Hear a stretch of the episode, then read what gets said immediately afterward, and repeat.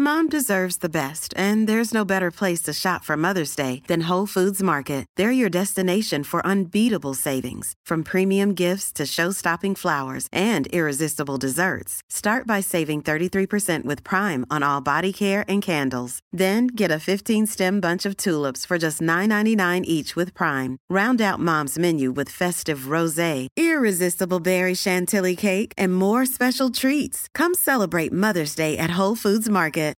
People way wait پھر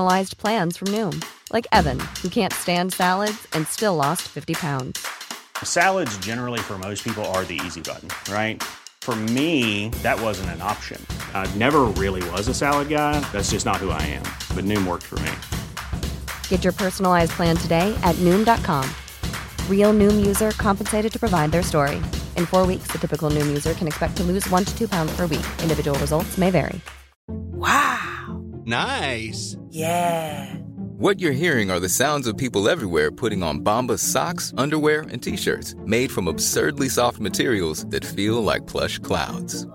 Yeah, that plush. And the best part? For every item you purchase, Bombas donates another to someone facing homelessness. Bombas, big comfort for everyone. Go to bombas.com slash ACAST and use code ACAST for 20% off your first purchase. That's bombas.com slash ACAST, code ACAST. مفتی صاحب کے official channel مفتی Tariq Masood speeches کو subscribe کریں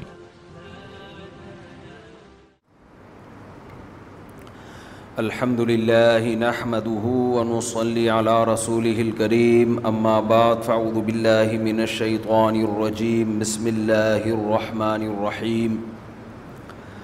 فأما من أوتي كتابه بيمينه فيقول ها فیق الحا إني ظننت أني ملاق انّی فهو في عيشة راضية فہوفی شطر کی ان آیات پر بیان چل رہا تھا رمضان سے پہلے پھر رمضان کے بعد جو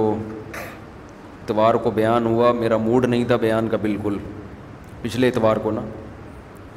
کنٹینیو پورے مہینے بیان بیان بیان ایک ایک دن میں دو دو بیان تو آپ جب کنویں سے زیادہ پانی نکالتے ہو نا تو کیچڑ آنا شروع ہو جاتا ہے اس میں سے تو علماء کو بھی آپ زیادہ نہ گے تو کیچڑ آنا شروع ہو جائے گا تو پچھلے ہفتے بالکل موڈ نہیں تھا میں نے کہا سوال جواب کر لیتے ہیں بیان چھوڑ دیتے ہیں اس لیے پچھلے ہفتے صرف سوال و جواب ہی کا سلسلہ تھا تو آج سے پھر ہم دوبارہ شروع کرتے ہیں سورہ الحاقہ درس جو ہمارا چل رہا تھا اما من اوتیا کتاب ہو امینی وہ شخص جس کو دائیں ہاتھ میں اعمال نامہ دیا گیا فیقول ہا ام او کتابیا خوشی سے چیخے گا ہا کا مطلب ارے ہم کسی کو متوجہ کرنے کے لیے کہتے ہیں او بھائی بات سنو اس سے پہلے کیا حالت تھی یا پھر رل مر او من عقی جب تک اعمال نامہ نہیں ملا تھا نا لٹکے ہوئے تھے کہ اب پتہ نہیں میرا بنے گا کیا اس وقت یہ کنڈیشن تھی یا پھر رل مر او من عقی اپنے بھائی کو پہچاننے سے انکار رہا بھائی بھی آ رہا ہوگا نا انسان بھاگے گا کہ کہیں یہ مجھ سے نیکی نہ مانگ لے آپ کی جیب میں تھوڑا سا پانی ہو اور قحط پڑا ہوا ہو آپ چھپاتے ہو نا اس کو یار یہ نہ مانگ لے یا پھر رول مر او من عقی و امی ہی و ابی ہی اپنی ماں سے اپنے باپ سے دور بھاگے گا قرآن کہتا ہے وفصیلتی لتی ہلتی تو جس خاندان نے اس کو ٹھکانہ دیا اتنا احسان کیا ہاں وہی منہ کیا ہو گیا احمد بھائی بیٹھے ہو شابش تمیز سے جس خاندان نے اس ٹھکانہ دیا کتنا بڑا احسان ہے نا اس خاندان کا تو قرآن کہتا ہے اس خاندان سے بھی دور بھاگے گا پہچاننے سے انکار کر دے گا کہے گا بھائی کون ہو بھائی آپ کہیں گے بھائی تم اچک زئی سے ہو نا ہم بھی اچک زئی ہیں کون اچک زئی آپ کہیں گے تم بھی خان ہم بھی خان کون خان خاندان سے دور ایسے نفسا نفسی کا عالم ہوگا کہ قرآن حدیث میں آتا ہے صحیح مسلم صحیح بخاری مسلم کی حدیث ہے کہ آپ صلی اللہ علیہ وسلم آپ صلی اللہ علیہ وسلم نے فرمایا لوگ حساب و کتاب کے لیے نا پیغمبروں کے پاس جائیں گے اچھا یہ جو میں بات کہہ دیتا ہوں نا یہ حدیث بخاری مسلم کی ہے بخاری مسلم کی ہے یہ بات خوب سمجھ لیں صحیح حدیث چاہے بخاری کی ہو مسلم کی ہو سنن نسائی کی ہو سنن ابی داود کی ہو سنن ابن ماجہ کی ہو سنن جامع ترمیزی کی ہو ایک ہی ویلیو ہے اس کی کیونکہ آج کل کچھ اسکالرس نا بھرم ڈالنے کے لیے بخاری کا حوالہ پیش کر رہے ہوتے ہیں صحیح حدیث کہیں بھی ہوگی وہ حجت ہے چاہے وہ بحقی میں ہو چاہے وہ مصنف ابن ابی شیبہ میں ہو چاہے مسند احمد میں ہو اس بھرم میں کبھی نہ آیا کریں کہ فلاں جو حدیث پیش کر رہا ہے وہ بخاری کی ہے اور فلاں جو حدیث پیش کر رہا ہے وہ نسائی کی یہ کہیں بھی کسی فقی کا اصول نہیں ہے کہ بخاری کی حدیث کو ترجیح دی جائے گی نسائی کی حدیث پر ایسا نہیں ہے بخاری میں اتنی بات ہے کہ ساری حدیثیں صحیح ہیں صحیح ہے مسلم میں ساری حدیثیں صحیح ہیں بس اتنی بات ہے اور ترمیزی میں صحیح بھی ہیں اور ضعیف بھی ہیں ابو داود میں صحیح بھی ہیں اور ضعیف زیادہ تر تو صحیح ہی ہوتی ہیں سیاح ستہ میں لیکن آج کل ایک جہالت یہ بھی ہے کہ آپ وہ جب کوئی حدیث پیش کرتا ہے کوئی سامنے والا تو بخاری کی آپ پیش کرتے ہیں ترمیزی کی وہ کہتے ہیں دیکھو میں بخاری کی پیش کر رہا ہوں اور یہ ترمیزی کی تو یہ جہالت ہے اصول حدیث پڑھا نہیں ہے نا نہ اصول فقہ پڑھا ہے تو بس مارکیٹ میں پھینکتے رہو پھینکتے رہو لوگ سب دعویٰ قبول کر رہے ہوتے ہیں تو یہ دنیا کا اصول ہی نہیں ہے کہ بخاری کی حدیث کو ترجیح دی جائے گی مسلم کی حدیث پر یا مسلم کی حدیث کو سنن نسائی کی حدیث پر نہ نہ نہ نہ بعض دفعہ ترمزی کی حدیث کو بخاری پر ترجیح دی جاتی ہے فقہا کرتے ہیں یہ کام تو اس کے اصول اور ضابطے کچھ اور ہیں کہ کون سی حدیث کو سنن نسائی میں بعض ایسی حدیثیں ہیں اتنی مضبوط سند ہے ان کی کہ بعض بخاری کی حدیث کی سندوں سے زیادہ اسٹرانگ سند ہے ان کی بعض حضرات نے یہ بات لکھی ہے کہ سب سے پہلے بخاری کو ترجیح دی جائے گی پھر مسلم کو لیکن جمہور محدثین اور جمہور فقہ اس کے قائل نہیں ہیں تو بخاری کا جو مقام ہے صرف اس بیس پر ہے کہ اس کی ساری حدیثیں کیا ہیں صحیح ہیں بس اس سے زیادہ نہیں اچھا خیر ہم اپنے اصل ٹاپک کی طرف چلتے ہیں تو میں جو یہ کر دیتا ہوں نا بخاری مسلم کی تو اس سے کہیں یہ نہ سمجھیں کہ ہم بھی اسی ماحول سے متاثر ہو گئے ہیں ٹھیک ہے نا ترمیزی کی حدیث بات چل پڑی ہے تھوڑی سی میں کمپلیٹ کر دیتا ہوں فقہا کے جو اصول ہیں نا حدیث کو ترجیح دینے کے وہ اصول آج کل کے جو اسکالرز آ رہے ہیں یہ والے اصول فقہا کے ہیں ہی نہیں آج کل جہالت ہے علم حدیث کا ککھ بھی پتہ نہیں ہوتا پبلک سے علماء سے سنا بخاری کی بڑی ویلیو ہے بھائی بخاری کی بڑی ویلیو ہے تو بس بخاری کی حدیث پیش کی آپ نے اس کے مقابلے میں کوئی حدیث پیش کی ترمیزی میں تو دیکھو ہم بخاری کی بات کر رہے ہیں اور یہ ترمیزی کی تو میں آپ کو فقہا کے اصول بیان کرتا ہوں مختصراً تاکہ یہ بات آتی ہے تو بیچ میں آ جاتی ہے ہر فقی کا اپنا ایک اصول ہے امام شافی کے اپنے اصول ہیں امام ابو حنیفہ کے اپنے اصول ہیں امام مالک کے اپنے اصول ہیں امام مالک کے اصول کیا ہیں وہ کہتے ہیں جو مدینہ کے لوگ جس پر عمل کر رہے ہیں حدیث اس کے موافق ہوگی میں اس کو لے لوں گا جو حدیث اس کے اگینسٹ ہوگی میں اس کو ترک کر دوں گا کیوں وہ کہتے ہیں بھائی نبی کا انتقال مدینہ میں ہوا ہے تو یہ تابعین تبا تابعین نے نبی کی نمازیں نبی کا عمل دیکھا ہے آخری یہ جو فالو کر رہے ہیں نا حدیث تو ایک صنعت سے ہوگی نا فلاں نے بیان کیا فلاں نے فلاں سے بیان کیا انہوں نے نبی سے یہ سنا تو اس میں امکان ہے وہ منسوخ ہو گیا ہو جبکہ مدینہ والے جو عمل کر رہے ہیں اس میں منسوخ ہونے کا احتمال نہیں ہے یہ ان کا اصول ہے امام ابو حنیفہ کا اصول کیا ہے وہ کہتے ہیں حدیث چاہے بخ... امام بخاری تو امام ابو حنیفہ کے بہت بعد میں آئے ہیں نا لیکن میں تعبیر کر رہا ہوں کہتے ہیں حدیث چاہے بخاری کی کیوں نہ ہو کیا مطلب کہ یعنی کتنی مضبوط صنعت کیوں نہ ہو قرآن کے اگینسٹ ہوگی تو وہ اس کو رد کر دیں گے ایک چھوٹا سا فقہ کا اصول بیان کر کے میں آگے چلتا ہوں ورنہ یہ اصول الگ سے پھر ٹاپک بنا کے بیان نہیں ہوتا خوب سمجھ لیں یہ چھوٹا سا اصول بیان کرتا ہوں مزہ آئے گا جو جن کے ذرا علمی ذوق ہے نا ان کو یہ سننے میں مزہ آئے گا دیکھو دلائل کی چار قسمیں ہیں there are four types of دلائل قرآن و سنت کے جو دلائل ہیں ان کی کتنی قسمیں ہیں چار قسمیں ایک کو کہتے ہیں قطعی ثبوت اور قطعی دلالہ تھوڑی گاڑی اردو ہے آسان کر کے بتاتا ہوں قطعی ثبوت کا مطلب یہ ہوتا ہے کہ آپ یقینی طور پہ کہہ سکتے ہو کہ نبی نے ایسا کہا ہے یا اللہ نے ایسا کہا ہے اس میں کوئی دو رائے نہیں ہو سکتی سو فیصد جیسے سورج کے نکلنے کا یقین ہے نا کہ سورج ہے ابھی تو نہیں ہے خیر جب ہوتا ہے تو اتنا یقین ہوتا ہے کہ یہ بات محمد صلی اللہ علیہ وسلم نے یقیناً کہی ہے یا اللہ نے یہ لازمی کہی ہے اس کو کہتے ہیں قطعی ثبوت جس کا ثابت ہونا سو فیصد یقینی ہے یہ ہے قرآن کی آیتیں اب قرآن میں اللہ نے کچھ کہہ دیا اس میں یہ بحث ہی نہیں ہے کہ یہ آیت صحیح ہے یا ضعیف ہے یا موضوع ہے یہ بحث ہو سکتی ہے کیونکہ اللہ کا کلام جب نبی پہ نازل ہوا نبی نے اس کو لکھوا لیا لاکھوں لوگوں تک پہنچایا لاکھوں نے کروڑوں تک کروڑوں سے اربوں تک اس میں غلطی کا امکان ہے ہی نہیں اتنے لوگ غلطی کر نہیں سکتے ممکن نہیں ہے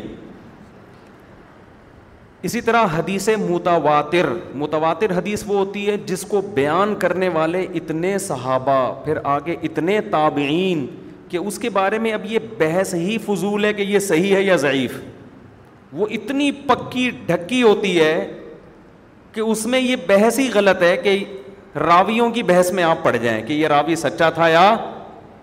بولتے کیوں نہیں یہ راوی سچا تھا یا جھوٹا اس کو کہتے ہیں قطعی ثبوت میں اس کی مثالیں دیتا ہوں نا کچھ آپ انڈا موڑ پہ بیٹھے ہوئے تھے کسی نے آ کے بولٹن مارکیٹ سے آپ کو آ کے بتایا یار اللہ نہ کرے اللہ نہ کرے صدر میں بم پھٹائے ابھی پرسوں پھٹا ہے نا چند دن پہلے پھٹا ہے بم آپ کہو گے یار ہو سکتا ہے سچ کہہ رہا ہو ہو سکتا ہے جھوٹ کہہ رہا ہوں امکان ہے ایک چاہے سکھا ہو تبلیغی جماعت سے تعلق ہو لیکن امکان بہرحال ہے لیکن اس امکان کی بیس پر آپ اس کی بات کو ریجیکٹ نہیں کرو گے ریجیکٹ نہیں کرو گے لیکن صدر میں آپ کا کوئی بڑا پروجیکٹ شروع کرنے کا پروگرام تھا تو پھر آپ مزید جستجو کرو گے یار ایک آدمی سے نہیں میرا پورا پروجیکٹ کا بیڑا غرق ہو جائے گا دو چار اور لوگوں سے تصدیق کروا لو کوئی کام اس بیس پہ آپ نہیں کرو گے لہٰذا آپ کیا کرو گے آپ اور لوگوں سے پتہ چلا جی نیوز چینل پہ پٹی چل گئی اس کی تصویریں آ گئیں سوشل میڈیا پہ ہر آدمی کہہ رہا ہے بم پھٹائے لاشیں اللہ نہ کرے اٹھ رہی ہیں اب یہ قطعی ثبوت یہ ایسی خبر ہے جس میں شک نہیں جیسے ورلڈ ٹریڈ سینٹر تباہ ہوا ساری دنیا کو اب اس میں تو بحث ہوتی ہے کس نے گرایا امریکہ نے خود گروایا یا القاعدہ نے کیا یا کس نے کیا اس میں تو کنفیوژن ہے اب کوئی پاگل اٹھ کے کہا کہ ورلڈ ٹریڈ سینٹر کا حادثہ ہوا ہی نہیں ہے یہ سب ٹوپی ہے سب دنیا کی بڑی طاقتوں نے اصل میں ایک ویڈیو گیم تھا اس میں لا کے دکھایا گیا اور ایسے شو کیا گیا تو آپ کہہ کہ بھائی پھینکنے پر گورنمنٹ کی طرف سے کوئی پابندی نہیں ہے یہ قطعی ثبوت چیزیں ہیں ان میں ان دو رائے ہو نہیں سکتی تو شریعت میں وہ حدیثیں جو متواتر ہوں متواتر پتہ ہے کسے کہتے ہیں جس کے نقل کرنے والے اتنے کثرت سے ہوں کہ ان کا جھوٹ پر جمع ہونا عقل ممکن نہ ہو عقل کہتی یار اتنے آدمی جھوٹ پہ جمع نہیں ہو سکتے ایسی حدیث کو کیا کہتے ہیں متواتر جیسے پانچ نمازیں حدیث سے ثابت ہے نا آپ کوئی پاگل اٹھ کے اسکالر کہے کہ یہ جو پانچ نمازوں کی حدیث ہے یہ صنعت کے لحاظ سے ضعیف ہے اس میں فلاں راوی پہ میں کیڑا نکال تو کوئی کیڑا نکال دے راوی میں اس کو بولیں گے بھائی کوئی اور کام کر تو گول گپے بیچ لے کوئی ٹھیلا ویلا لگا دے یہ فضول باتیں نہ کر جب سے نبی دنیا سے تشریف لے گئے ہیں پانچ نمازیں پوری دنیا کے مسلمان تواتر سے سینہ بسینہ پڑھتے آ رہے ہیں اب چاہے بخاری بالفرض اول تو ہوگا نہیں بخاری میں اس کے خلاف وہ بھی تو ہم نہیں مانیں گے تو یہ تواتر سے رمضان کے روزے اور اور مزید یہ شوال کا مہینہ ہے یہ کون سا مہینہ ہے اب کوئی پاگل اٹھ کے بولے یہ شوال نہیں ہے یہ اصل میں زیقادہ کا مہینہ ہے مسلمان ایک ایک مہینہ بیچ میں فلاں سن میں کھا گئے تھے سن سترہ سو پینتیس میں مسلمانوں کے خلیفہ نے آرڈر جاری کیا تھا کہ ایک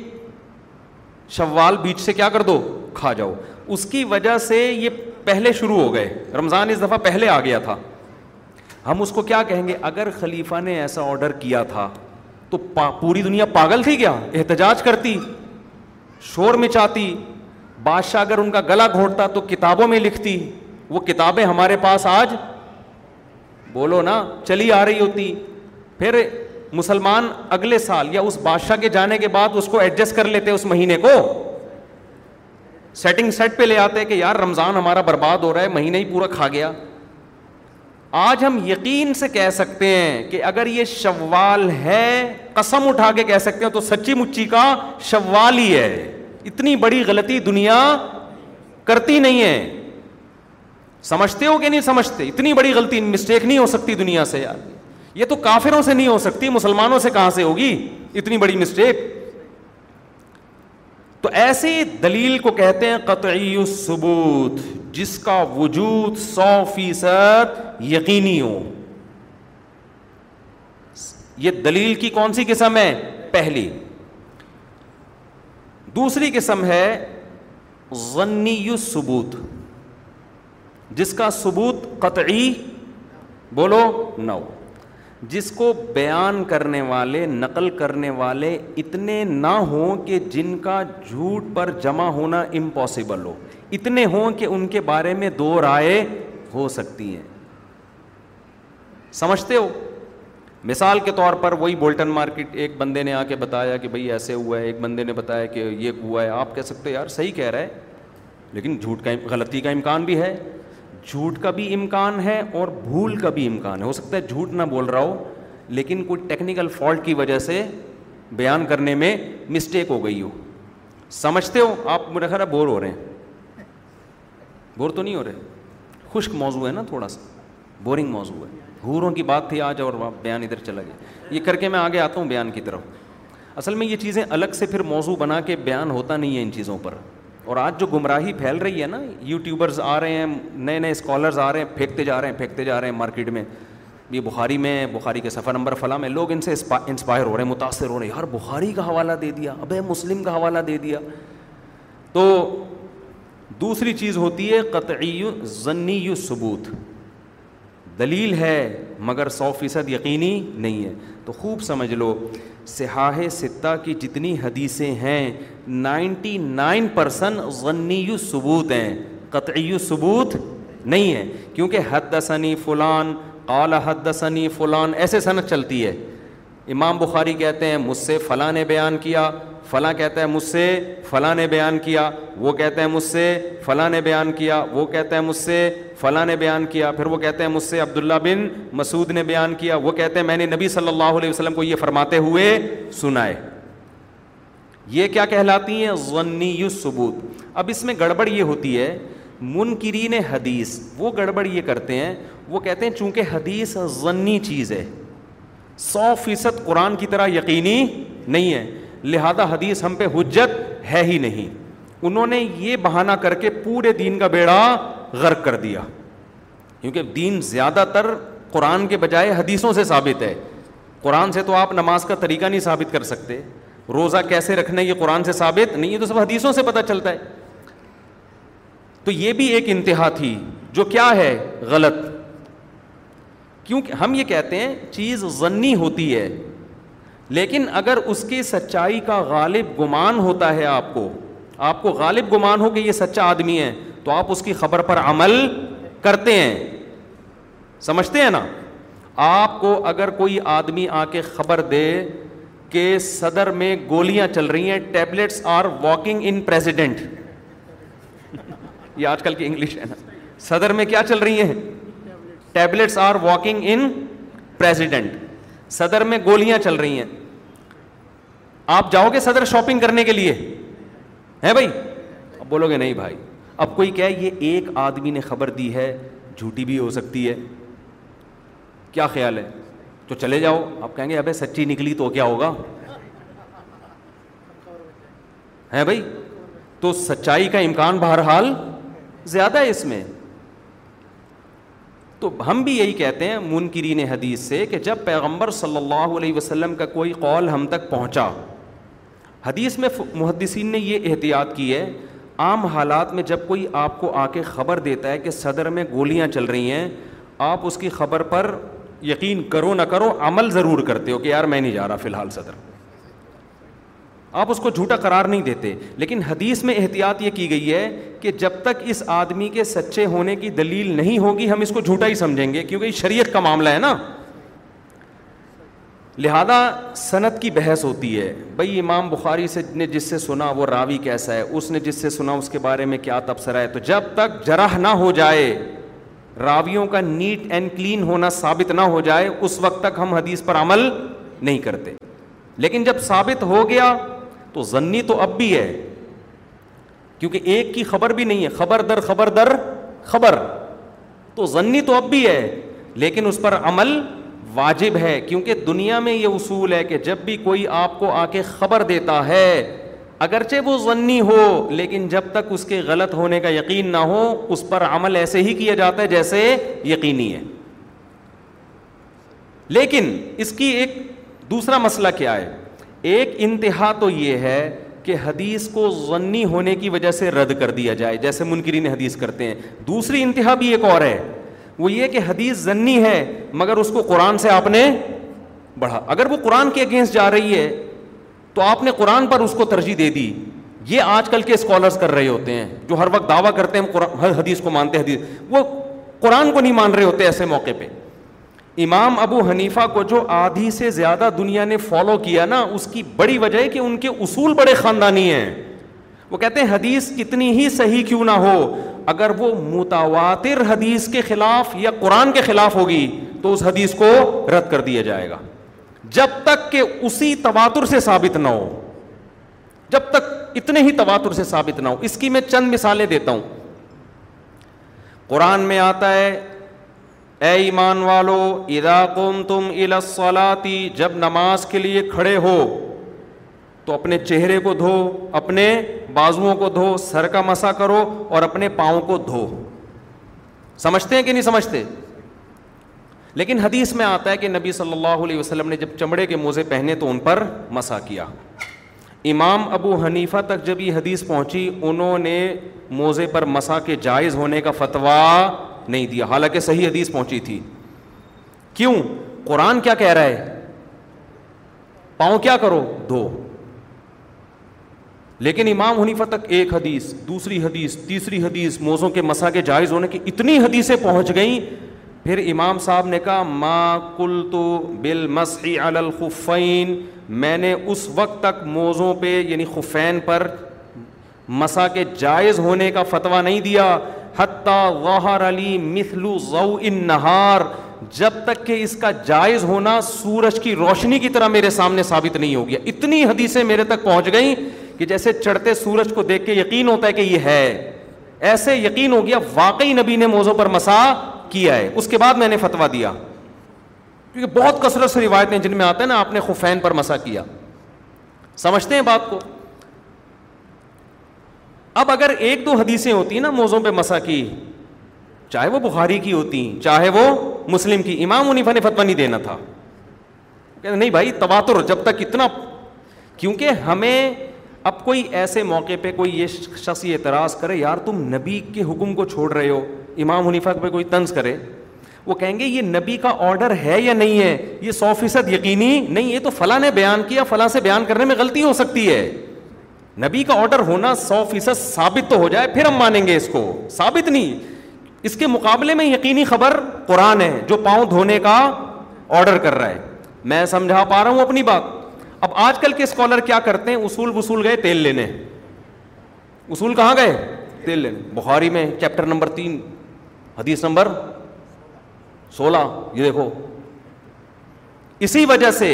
چاروں اماموں نے جو موزوں پہ مسا کے جائز ہونے کا فتویٰ دیا اس میں کچھ شرطیں لگائی ہیں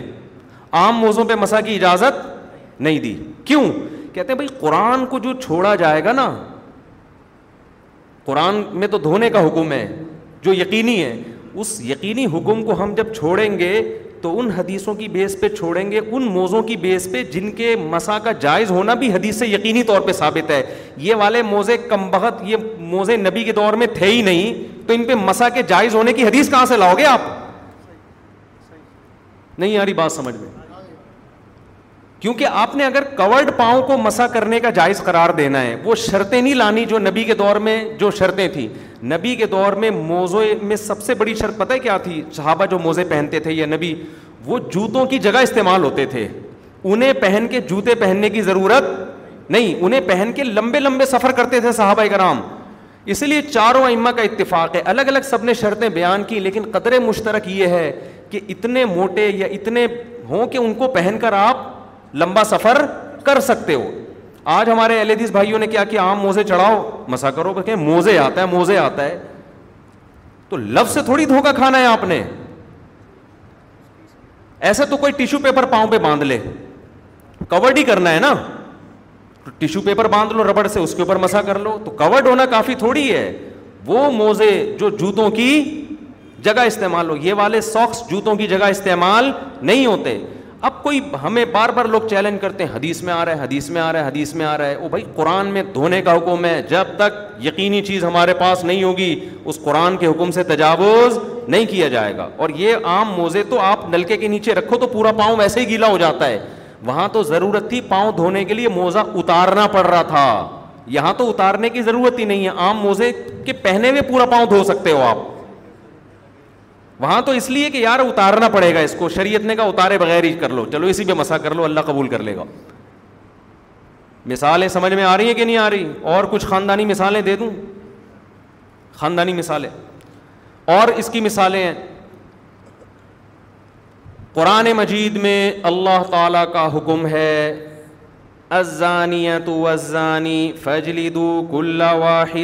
منہما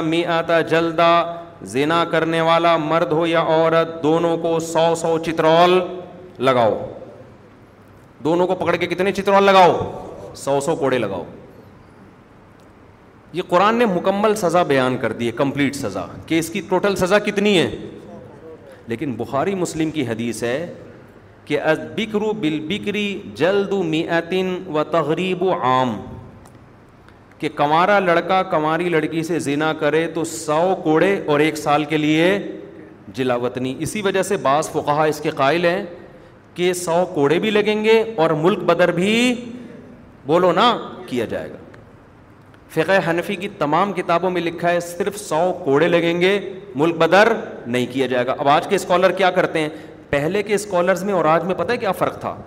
اس مسئلے میں امام شافی نے بھی اختلاف کیا امام حنیفہ سے اپنی رائے پیش کر دی امام ابو حنیفہ پہ طنز بولو نہیں کیا شافیوں نے امام شافی کی رائے کو فالو کیا حنفیوں پہ طنز نہیں کیا آج جو ٹچا اٹھے گا نا کوئی جو بڑا محقق بنے گا وہ سب سے پہلے کیا کرتا ہے وہ کلپ بنائے گا دیکھو بخاری حدیث کے ایک سال کے لیے جلا وطنی حدیث کا ریفرنس اور پھر امام ابو حنیفہ کا کال دیکھو حدیث کے بالکل کیا جا رہا ہے اگینسٹ حدیث کہہ رہی ہے سو چترول بھی لگاؤ اور ایک سال کے لیے جلا وطن بھی کرو اور ابو حنیفہ کہہ رہے ہیں صرف سو کوڑے لگاؤ تو یہ حنفی اندھے مقلد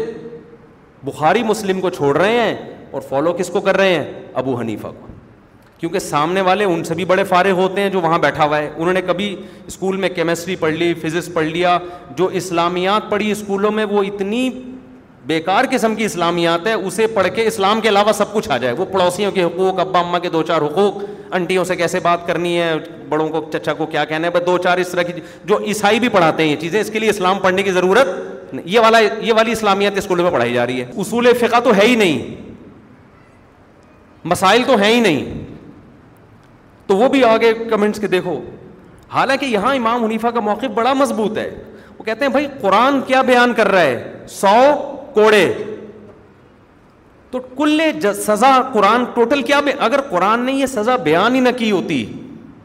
پھر ہم جاتے ہیں حدیث کی طرف نا ہم کہتے ہیں مکمل سزا حدیث میں ہی ہے قرآن تو اس سے خاموش ہے قرآن خاموش نہیں ہے اچھا یہ بھی ہوتا ہے قرآن ایک سزا مبہم بیان کرتا مبہم اس کی ڈیٹیل ہم کس سے پوچھتے حدیث سے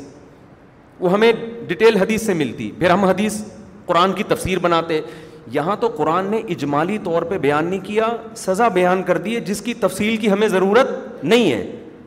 اب حدیث خبر واحد ہے خبر واحد خبر واحد نا ضنی چیز ہے تو وہ کہتے ہیں کہ اب ہم قرآن پہ ایڈیشن نہیں کر سکتے تو اس لیے امام منیفا نے کیا اس آیت کا اس حدیث کا مفہوم بیان کیا کہ بھائی یہ یہ جو نبی نے ارشاد فرمایا نا کہ زانی مرد اور زانی عورت کو سو کوڑے لگاؤ اور ایک سال کے لیے ملک بدر کرو یہ ایک سال کے لیے ملک بدل کرنا یہ نبی کا حکم شریعت کے طور پہ نہیں ہے یہ مشورے کے طور پہ ہے سیاسی حکم ہے کیونکہ آپ صلی اللہ علیہ وسلم نے بہت سے حکام ایسے دیے جو بطور سیاست کے تھے وہ شرعی حد کا حصہ نہیں ہے حد کا مطلب اس میں قاضی کو اختیار ہی نہیں ہے سزا کم کرنے کا اور سیاسی حکم کا مطلب یہ سیاست پر معمول ہے اس دور میں ایسا ہوا ہوگا کوئی زانی زانیا کا کیس ہوا ہوگا تو نبی نے ان کے بارے میں حکم دیا کہ ان دونوں کو کیا کرنا ہے جلا وطن کرنا ہے کیوں شاید ان میں معاشقہ ہو گیا ہو اس بات کا خطرہ ہو کہ یہ دوبارہ ذنا کریں گے تو ان کو الگ الگ ملکوں میں بھیج دیا جائے تاکہ آپس میں ان کا ملاپ نہ ہو سکے تو اس طور پر تو امام ابو حنیفہ نے حدیث کو لیا کہ بھائی آج بھی اگر یہ ضرورت محسوس ہوتی ہے کہ یہ اس ملک میں رہ کے دوبارہ زنا کر سکتے ہیں تو ان کو ملک بدر کیا جائے گا یہ سزا کا حصہ نہیں ہے یہ قاضی کی ثواب دید پر ہے یہی وجہ ہے وہ کہتے ہیں بلکہ اس میں اس بات کا خطرہ ہے کہ ایک عورت جو زنا کیا اس کو جلا وطن کر دیں گے وہ اپنے خاندان سے کٹ جائے گی وہ بے روزگار ہو جائے گی ایسا نہ وہ زنا ہی کو پیشہ بنا لے آپ یعنی عقلی لاجک بھی اس کی نہیں بنتی اب حالانکہ حدیث بخاری اور مسلم کی ہے جس نے یہ پوری ڈیٹیل نہیں پڑھی ہوگی وہ ابو حنیفہ سے بھی بدگمان ہوگا حنفی علماء سے بھی بدگمان ہوگا پچاس فیصد امت سے بھی بدگمان ہوگا اور عقیدت اس کے دل میں اس یوٹیوبر کی ہوگی کہ آج یہ اسکالر پیدا ہوئے ہیں آٹھویں پاس ہیں اور ماشاء اللہ علم اللہ نے ان کو کوٹ کوٹ کے ان کے اندر علم بھرا ہوا ہے نہیں آ رہی میرا خیال بات میں اور مثال دے دوں دو مثالیں دے کے بس پھر بیان کی طرف آؤں گا ناراض نہیں ہونا آپ لوگ ناراض نہیں ہونا دو خاندانی مثالیں دے کر ہم اصل موضوع کی طرف آتے ہیں یہ اصول صحابہ کے بھی تھے جو امام عنیفہ کا اصول ہے نا کہ خبر واحد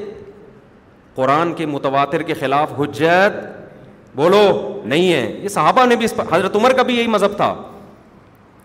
قرآن میں اللہ بیان کرتا ہے جگہ جگہ کہ طلاق یافتہ عورتیں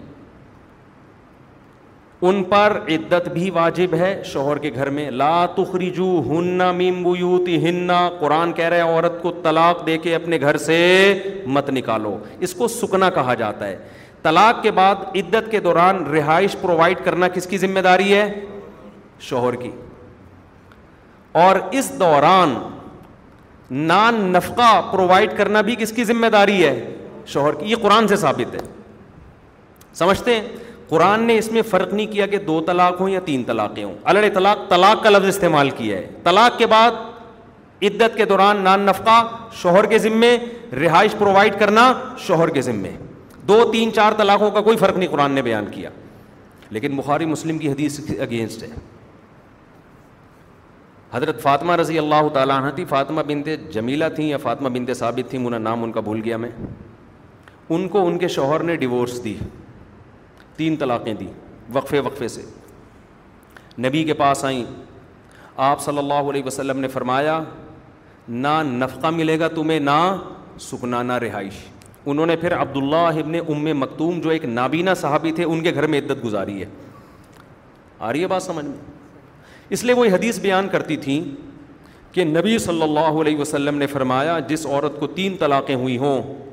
شوہر کے ذمے نہ تو نان نفقہ ہے اور نہ رہائش یہ حدیث بخاری مسلم کی ہے اسی بیس پر امام احمد بن حنبل کا یہی مذہب ہے تین طلاقوں کے بعد عورت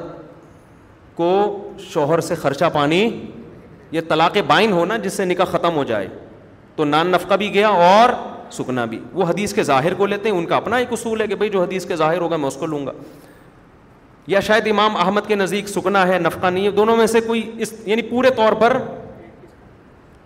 انہوں نے قرآن کی کہ جو ظاہر ہے اس کو فالو نہیں کیا امام ابو حنیفہ کا مذہب یہ ہے کہ نان نفقہ بھی ملے گا اور سکنا بھی ملے گا یہاں بھی لوگ یہ کرتے ہیں بخاری میں کیا لکھا ہوا ہے بخاری مسلم کے یہ بھی الفاظ ہیں حضرت فاطمہ فرماتی تھیں کہ جو سلاس ہے نبی نے فرمایا کہ تین طلاق والی عورت کو نہ تو نان نفقہ ملے گا اور نہ رہائش گویا اصول کے طور پر بیان کر دیا انہوں نے کہ جو بھی تین طلاق والی ہوگی اس کو نہ تو نان نفقہ ملے گا اور نہ رہائش ملے گی حضرت عمر نے اپنے دور میں جب قانون بنایا نا تو پوری قانون سازی ہو رہی تھی قانون سازی تو ہو چکی تھی اس کا امپلیمنٹ ہو رہا تھا حضرت عمر کے دور میں انہوں نے لا یہ بنایا کہ جس عورت کو بھی تین طلاقیں ہوں گی جب تک عدت پوری نہیں ہوتی خرچہ شوہر کے ذمے نان نفقہ شوہر کے ذمے فوراً یہ حدیث حضرت عمر کے سامنے پیش کی گئی کہ وہ تو حضرت فاطمہ تو کہہ رہی ہیں کہ نبی نے فرمایا نبی کی حدیث پیش کر رہی ہیں کہ جس عورت کو تین طلاقیں ہوئی ہوں اس میں نہ تو نان نفقہ اور نہ رہائش حضرت عمر نے کیا الفاظ فرمائے لا ندع کتاب اللہ و سنت بقول امرات ہم اللہ کی کتاب اور نبی کی سنت کو ایک عورت کے کہنے پہ نہیں چھوڑ سکتے لا ندری احافظت ام نصیحت ہمیں نہیں پتا انہوں نے نبی کی بات کو صحیح طرح سمجھایا بھول گئی ہیں اب کوئی پاگل اٹھ کے کہے کہ اے عمر بخاری مسلم کی حدیث اس وقت تو بخاری مسلم بھی نہیں تھی بلکہ اس سے بھی زیادہ مضبوط صنعت تھی حضرت فاطمہ نے نبی سے سنا اور بتا رہی ہیں راویوں کی بحث ہی نہیں ہے کہ راوی صحیح ہے یا ضعیف حافظہ راوی کا کمزور ہے یا طاقتور ہے یہ بحث ہی غلط اتنی مضبوط بات لیکن حضرت عمر کہہ رہے ہیں ہم نہیں چھوڑیں گے کس کو کتاب اللہ کتاب اللہ تو ہر طرح کی طلاق یافتہ عورتوں کے بارے میں تو کیا مطلب حضرت عمر حضرت فاطمہ کو معاذ اللہ جھوٹا قرار دے رہے تھے یا نبی کی حدیث رد کر رہے تھے ان کا مقصد یہ تھا کہ اس بات کا پورا پورا امکان ہے کہ پتہ نہیں فاطمہ نے سنا کیا اور نقل کیا کر رہی ہیں اس کا تو یہ تو مسٹیک ممکن ہے نا کتنا ہی سچا آدمی ہو بھائی جب آگے خبر نقل کرتا ہے خبر نقل کرنے میں غلطی کا امکان ہر وقت موجود ہوتا ہے اس بات کا امکان ہے کہ بھائی سنا کچھ ہو نقل کچھ اس لیے علماء نے کہا عین ممکن ہے حضرت فاطمہ کو نبی نے یوں فرمایا ہو کہ تمہارے لیے نفقہ اور سکنا نہیں ہے کیونکہ قرآن کہہ رہا ہے اللہ عطینہ بفاحش مبینہ عورت کا نان نفقہ اور رہائش اس وقت ساقت ہوگی جب وہ کھلی بے حیائی کا ارتکاب کرے اگر آپ نے بیوی کو طلاق دی اور وہ کھلی بے حیائی کا ارتکاب کرے تو شرن آپ کے لیے جائز ہے اس کو گھر سے نکال دیں اب کھلی بے حیائی کیا ہے یا تو بدکار ہو یا انتہائی فوج اور تیز زبان ہو بس زبان ہو بعض دفعہ عورت اتنی بس زبان ہوتی ہے آدمی جان چھوڑاتا ہے سوائے ان عورتوں کے جو بیان سن رہی ہیں اور پھر عدت اس کو پتا ہے اگر اسی گھر میں گزارنے دی نا میں نے تو میں میرا انا للہ ہو جائے گا تھوڑے دنوں میں اور خاص طور پہ جب طلاق ہو جائے اب تو اس نے میرے عزت کا جنازہ نکالنا تو آدمی کہتا ہے بی تو اپنے گھر جا یہاں رہنے کی اجازت نہیں ہے ایسی شدید مجبوری نے میں قرآن نے اجازت دی ہے کہ اس کو اپنے گھر سے تم نکال سکتے تو علماء نے لکھا عین ممکن ہے حضرت فاطمہ بد زبان ہو تیز زبان ہو وہ جس کی وجہ سے نبی نے ان کو حکم دیا کہ یہاں سے آپ نکل جاؤ یا یہ بھی ممکن ہے کہ حضرت فاطمہ جس گھر میں رہتی تھی اس گھر میں جوان دیور تھے خطرہ تھا کہ اتنے سارے دیور ہیں طلاق بھی ہو گئی ہے کہیں کسی بے حیائی کا ارتکاب نہ ہو جائے جیسے آج بھی فتویٰ دیتے ہیں عورت کسی جگہ سیو نہیں ہوتی تو فتویٰ دیا جاتا ہے بھائی آپ عدت اپنے ابا کے گھر گزار لو کہیں جنگل میں شوہر رہتا تھا اکیلی یا کرائے دینے کے لیے پیسے نہیں ہیں تو مجبوری میں نقل کیا جاتا ہے نا تو عین ممکن ہے کوئی ریزن ہو یہ ان کے لیے حکم خاص ہو اور انہوں نے ایک اصول اور ضابطے کے طور پر بیان کر دیا ہو نبی کے الفاظ یہ نہ ہوں کہ تین طلاق والی عورت کو نفقہ نہیں ملے گا نبی کے الفاظ یہ ہوں کہ تجھے نہیں ملے گا وہ یہ سمجھیں کہ یہ قاعدہ کلی ہے انہوں نے بیان ایسے کیا کہ نبی نے فرمایا تین طلاق والی عورت کو نان نفقہ اور سکنا نہیں ملے گا اصول ضابطہ سمجھ کے بیان کر دیا ہو حالانکہ یہ اصول اس یہ کیونکہ روایت بالمانہ کہتے ہیں روایت بل مانا یہ ہوتی ہے کہ نبی نے کچھ ارشاد فرمایا راوی نے اسے اپنے الفاظ میں آگے بیان کر دیا یہ حدیثوں میں بہت ہوتا ہے اب میں ایک آخری بات کی طرف آتا ہوں یہ سمجھان یہ یہ پورا اصول کھوپڑی میں بیٹھ گیا نا اب میں آتا ہوں اصل کہ اور کتنے سارے اعتراضات ہیں جو ہم لوگوں پہ کیے جاتے ہیں تو آپ کو یہ اصول حضرت عمر سے بھی پتہ چل گیا نا کہ حضرت عمر نے حدیث سننے کے باوجود ٹھیک ہے بعض فقہا اسی رائے کے قائل ہیں جو بخاری مسلم میں لکھا ہوا ہے لیکن امام حنیفہ اس رائے کے قائل نہیں ہے ہمارا مقصد دوسرے فقہا پہ طنز کرنا نہیں ہے ہمارا مقصد یہ بتانا ہے کہ اگر آپ ابو حنیفہ پہ اعتراض کرتے ہو کہ بخاری مسلم کو نہیں مانتے یا حنفیوں پہ اعتراض کرتے ہو تو آپ کا یہ اعتراض بنتا نہیں ہے انہوں نے مضبوط چیز کو لیا جس کو قرآن کہتے ہیں اور جو کمزور تھی اس کو قرآن کے مقابلے کی وجہ سے ترک کر دیا کھوپڑی میں آ رہی ہے بات ایک اور مثال دیتا ہوں بس حدیث میں آتا ہے نبی صلی اللہ علیہ وسلم نے فیصلہ کیا ایک گواہ اور ایک قسم پہ مدعی کے حق میں بخاری مسلم کی حدیث ہے قضا امین و شاہدن یہ حدیث بھی آج کل اسکالرس بہت دکھا رہے ہوتے ہیں یوٹیوب پہ نا کیا مطلب زید نے سو رہے ہیں ٹاپک چینج کر دوں آپ کا نام کیا ہے محسن بھائی ٹاپک چینج کر دوں ابھی میں تھوڑا سا درمیان میں شادیوں کی بات کروں گا ایک دم سب یوں کر کے جاگ جائیں گے دوبارہ سے نا ایک دم تازہ ہو جائیں گے ڈیفینس میں ایک صاحب تھے لوگوں کو یوگا ایکسرسائز کرواتے تھے انہوں نے مجھے خود بتایا کہہ رہے ہیں یوگا میں کروا رہا تھا بہت سارے لوگ نا بڑی بڑی عمر کے پچاس پچاس سال ساٹھ ساٹھ سال کے لوگ یوگا کر رہے ہیں نا پہلی ایکسرسائز دوسری تیسری چوتھی پانچویں دس ایکسرسائز کے بعد تھک گئے وہ اب گیارہویں کروا رہا ہوں تھوڑا مشکل سے اٹھ رہے ہیں تھوڑے مشکل سے ٹیڑھے میڑے ہو رہے ہیں جیسے تھک جاتا ہے انسان وہ جذبہ نہیں رہتا کہہ رہے میں نے کہا کہ اب میں آپ کو ایک ایسی ایکسرسائز کرواؤں گا جو مردانہ قوت کے لیے بہت بہترین ہے کہہ رہے ایک دم نہ سارے اٹھ کے بیٹھ گئے اور پھر ایک دوسرے کو دیکھ کے ہنس بھی رہے منہ آپ نا ادھر نیچے بیٹھ جاؤ ٹھیک ہے ادھر بیٹھ جاؤ شابش سب لوگ نا آپ کی طرف دیکھ رہے ہیں پھر ادھر بیٹھ جاؤ شابش احمد بھائی تو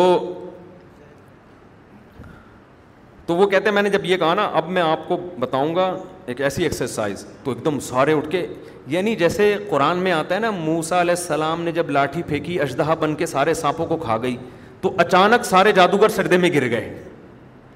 یعنی ایسے گرے ہیں کہ خود بھی ان کو نہیں پتا تو یہاں بھی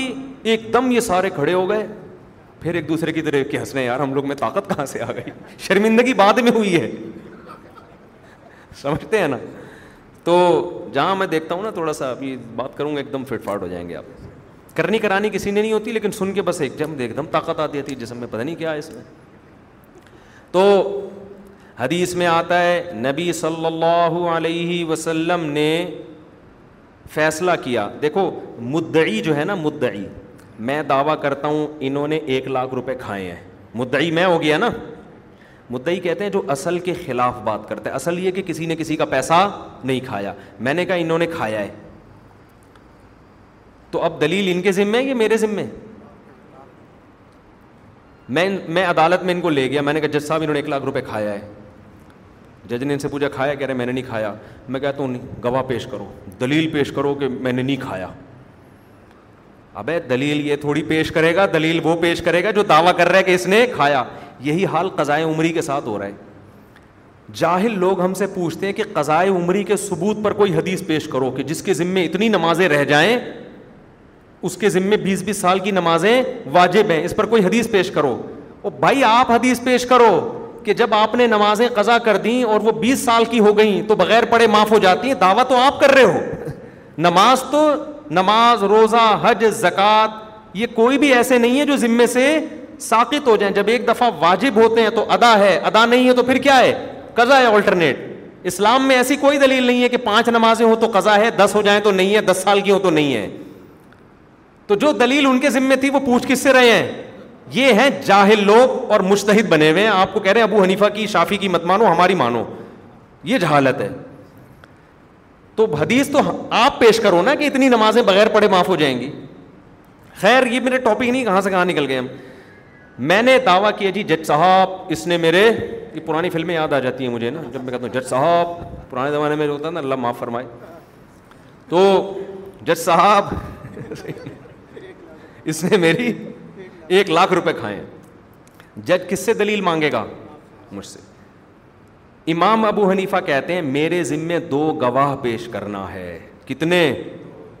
اگر میں نے دو گواہ پیش نہیں کیے ایک پیش کیا تو عدالت میرے حق میں فیصلہ کرنے کی مجاز نہیں ہے کم سے کم کتنے پیش کرنے ہیں دو لیکن بخاری مسلم کی حدیث یہ نہیں کہتی بخاری مسلم کا کیا ہے حدیث میں آتا ہے قضا رسول اللہ صلی اللہ علیہ وسلم بیمین و نبی صلی اللہ علیہ وسلم نے قسم اور ایک گواہ پہ فیصلہ کیا اچھا میں اگر دو گواہ پیش نہ کروں تو پھر ان سے قسم لی جائے گی عدالت کہے گی تم قسم اٹھاؤ کہ تم نے نہیں کھائے یہ قسم اٹھا لے کہ میں نے نہیں کھائے تو بری قسم مجھ سے نہیں اٹھوائی جائے گی مجھ سے گواہ لیے جائیں گے قسم کس سے اٹھوائی جائے گی ان سے لیکن بخاری مسلم میں کیا آتا ہے قزابی امین و شاہدین صحابی دو گواہ نہیں لا سکے نبی نے ان سے ایک گواہ لیا اور دوسرے گواہ کے بدلے میں ان سے قسم اٹھوا لی اور پھر مدعی کے حق میں آپ نے فیصلہ کر دیا اس بیس پر بعض فقہا کا یہ رائے جیسے امام احمد بن حنبل کہ اگر دو گواہ نہیں بھی ہیں ایک گواہ پیش کرو اور ایک قسم لیکن امام منیفہ کہتے ہیں ایسا نہیں ہوگا دو گواہ ہی ہیں قسم کا اعتبار نہیں ہے اب یہاں علامہ ابن قیم رحمہ اللہ جو بہت بڑے عالم ہیں ان سے بڑی مسٹیک ہوئی ہے انہوں نے کہا کوئی حنفی مفتی اگر فتویٰ دینا کہ دو گواہ ضروری ہیں اس کے فتوے کو نہ مانو کیونکہ نبی کا فتویٰ کیا ہے ایک گواہ ہمارے اہل حدیث بھائی وہیں سے یہ چیزیں انہیں کی ورڈنگ لے کے آج کل علماء حنفیہ پہ کیا کرتے ہیں کیچڑ اچھالتے ہیں دیکھو حدیث کیا کہہ رہی ہے اور ابو حنیفہ کیا کہہ رہے ہیں اور یہ اندھے مقلد انہیں کے پیچھے چل رہے ہیں اس کا جواب علامہ ظفر احمد عثمانی نے بڑا خاندانی جواب دیے ابن قیم رحمہ اللہ تعالیٰ ہی کے انداز میں انہوں نے کہا یہ بات ہم بھی کتابوں میں لکھ سکتے ہیں قرآن کہہ رہا ہے وسط شہید شہید مرجال قوم سب سے لمبی آیت جو ہے نا سورہ بقرہ کی اس میں قرآن کہہ رہے ہے جب بھی معاملات کا لین دین ہو کم سے کم دو مردوں کو گواہ بناؤ اس پہ فعلم یقون رجول اگر رجولینی دو مرد تمہیں مارکیٹ میں نہ ملیں فرج الن ومر تو ایک مرد اور دو عورتیں قرآن ایک مرد کا آلٹرنیٹ قسم کو نہیں بنا رہا ایک مرد کا آلٹرنیٹ کس کو قرار دے رہا ہے دو عورتوں کو تو ہم بھی یہ تنز کر سکتے ہیں کہ قرآن کہہ رہا ہے ایک مرد یا کم سے کم ایک مرد اور دو عورتیں ہوں آپ اس کے خلاف فتوا نہ دیں امام منیفا نے قرآن کی سائد کو دیکھا ہے کہ اگر ایک آدمی کی گواہی کافی ہوتی تو قرآن دو مردوں کی گواہی کا کیوں تذکرہ کر رہا ہوتا اور دو مردوں کا ہونا اتنا ضروری ہے کہ قرآن کہہ رہا ہے اگر دوسرا مرد تمہیں مارکیٹ میں نہ ملے تو اس کے بدلے میں دو عورتیں اس کی وجہ بھی بیان کر رہا ہے انتظل احداہما ایک عورت اگر بھول جائے گی فتو فتو ذکر احداہم الخرا دوسری اس کو یاد دلا دے گی اب قطعی ثبوت کیا چیز ہے یقینی وہ قرآن ہے حدیث ضنی ہے صنعت کے لحاظ سے بھی امکان ہے راوی سے بیان کرنے میں غلطی ہوئی ہو اور مفہوم کے لحاظ سے مفہوم کیسا بھائی جزوی واقعہ ہے نبی صلی اللہ علیہ وسلم نے مدعی کے حق میں فیصلہ کیا ایک گواہ کی وجہ سے اور ایک قسم کی وجہ سے اس پر اعتراض کا حق کس کو تھا مدعا علیہ کو نا اس نے اعتراض نہیں کیا اس کا مطلب یہ اس کا رائٹ تھا جو اس نے چھوڑ دیا ہے اس کی مثال ایسے ہے جیسے میں نے ان پہ دعویٰ کیا ایک لاکھ روپے آپ نے کھائے ان کو یاد ہی نہیں میں ایک گواہ لے کر آیا انہوں نے کہا بھائی ٹھیک ہے اگر یہ گواہ ایک آدمی بھی گواہی دے دیتا ہے نا تم قسم اٹھا لو میں اپنا حق کیا کر دوں گا چھوڑ دوں گا تو یہ ان کا رائٹ ہے نا بعض دفعہ لوگ کہتے ہیں نا گواہ بھی نہیں مانتے لوگ کہتے ہیں تو قرآن پہ ہاتھ رکھ کے قسم اٹھا لے میں ویسے ہی دے دوں گا تو یہ ممکن ہے نبی نے جو مدعی کے حق میں فیصلہ کیا وہ اس لیے کہ مدعا علیہ اس فیصلے پر راضی تھا تو جب وہ راضی ہے تو ایک گواہ نہ بھی ہو تو بھی ہو جائے گا لوگ صبح شام کر رہے ہوتے ہیں نا بھائی تو قسم اٹھا لے میں ویسے ہی پیچھے جاؤں گا ٹھیک ہے نا حالانکہ قسم اٹھانے تو گواہ پیش کرنا ضروری ہے تو ہم یہ کہتے ہیں یہ جزوی واقعہ ہے یہ قاعدہ کلیا نہیں ہے لیکن امام احمد بن حنبل امام بخاری ان سب کا مذہب یہ ہے کہ یہ قاعدہ کلیا ہے ابو حنیفہ کا مذہب یہ ہے کہ قاعدہ کلیا وہ ہے جو کون بیان کر رہا ہے قرآن تو آپ کو سمجھ میں آ رہا ہے امام و کیا تھے وہ کیا کیا کیسی بصیرت تھی ان میں اب میں آخری بات بیان کر رہا ہوں بار بار آخری آخری کہہ کے بس یہ سچی مچی کی آخری ہے یہ جو امام ابو حنیفہ سفر میں دو نمازیں اکٹھی پڑھنے کے قائل نہیں ہیں اس کی بھی یہی وجہ ہے امام حنیفہ اس کے قائل نہیں ہے کہ سفر میں آپ دو نمازیں ایک ساتھ پڑھ لو سمجھتے ہو ہر نماز آپ کو اپنے وقت پہ پڑھنی پڑے گی کیوں وہ کہتے ہیں سفر میں دو نمازیں اکٹھی پڑھنے کی حدیثیں اچھا پہلے میں وہ دلیل کی وہ مکمل کر لوں ایک ہوتی ہے قطعی ثبوت اور ایک ہوتی ہے ضنی ثبوت پھر جو قطعی ثبوت ہے نا جو قطعی ہے اس میں دو قسمیں ہیں قطعی الدلالہ ضنی الدلالہ مطلب کیا ہے ثبوت تو قطعی ہے لیکن آپ جو اس کی میننگ کر رہے ہو مفہوم بیان کر رہے ہو وہ یقینی نہیں ہے اس میں دو رائے ہو سکتی ہیں جیسے قرآن کی ایک آیت ہے اس کے دو مطلب نکلتے ہیں یہ مطلب بھی نکل سکتا ہے اور وہ مطلب بھی تو قطعی ثبوت تو ہو گئی لیکن دلیل معنی کے لحاظ سے قطعی نہیں ہے اسی طرح حدیث میں بھی ہے حدیثیں جو متواتر ہوتی ہیں وہ یقینی تو ہیں لیکن بعض حدیثیں ایسی ان کا جو مفہوم آپ بیان کر رہے ہو وہ بیان یقینی نہیں ہے اس کی ایک مثال دے دوں بات سمجھانے کے لیے کھوپڑی میں بیٹھ جائے گی نا تھوڑا سا کیا کریں چل پڑے ہیں تو چلنے دو یار ٹاپک تو کمپلیٹ ہو جائے نا دیکھو میں اس کی مثال دیتا ہوں بخاری مسلم کی حدیث ہے نبی صلی اللہ علیہ وسلم نے صحابہ کو کہا تم بنو قریضہ جا رہے ہو جب تک وہاں پہنچ نہ جاؤ اثر کی نماز نہیں پڑھنا صحابہ نے خود اپنے کانوں سے نبی سے سنا یہ قطعی ثبوت ہے یا نہیں ہے یقینی چیز ہے اس میں دو رائے نہیں ہو سکتی سب نے اپنی کانوں سے سنا پھر بھی صحابہ میں اختلاف ہوا بنو قریضہ پہنچنے سے پہلے سورج غروب ہونے لگا عصر کی نماز کا وقت قضا صحابہ میں دو دھڑے بن گئے بعض نے کہا ہم نماز قضا کریں گے کیونکہ نبی کا حکم ہے کہاں پہنچ کے نماز پڑھنی ہے بنو قریضہ اس میں کسی صحابی نے یہ نہیں کہا بھائی ہو سکتا ہے نبی نے نہ فرمایا ہو یہ آپشن کہ ہو سکتا ہے راوی نے غلطی کی ہو راوی نیک ہے بیان کرنے میں غلطی کی ہو نبی نے فرمایا کچھ ہو سمجھے تم کچھ اور اب یہ آپشن ختم قطعی ثبوت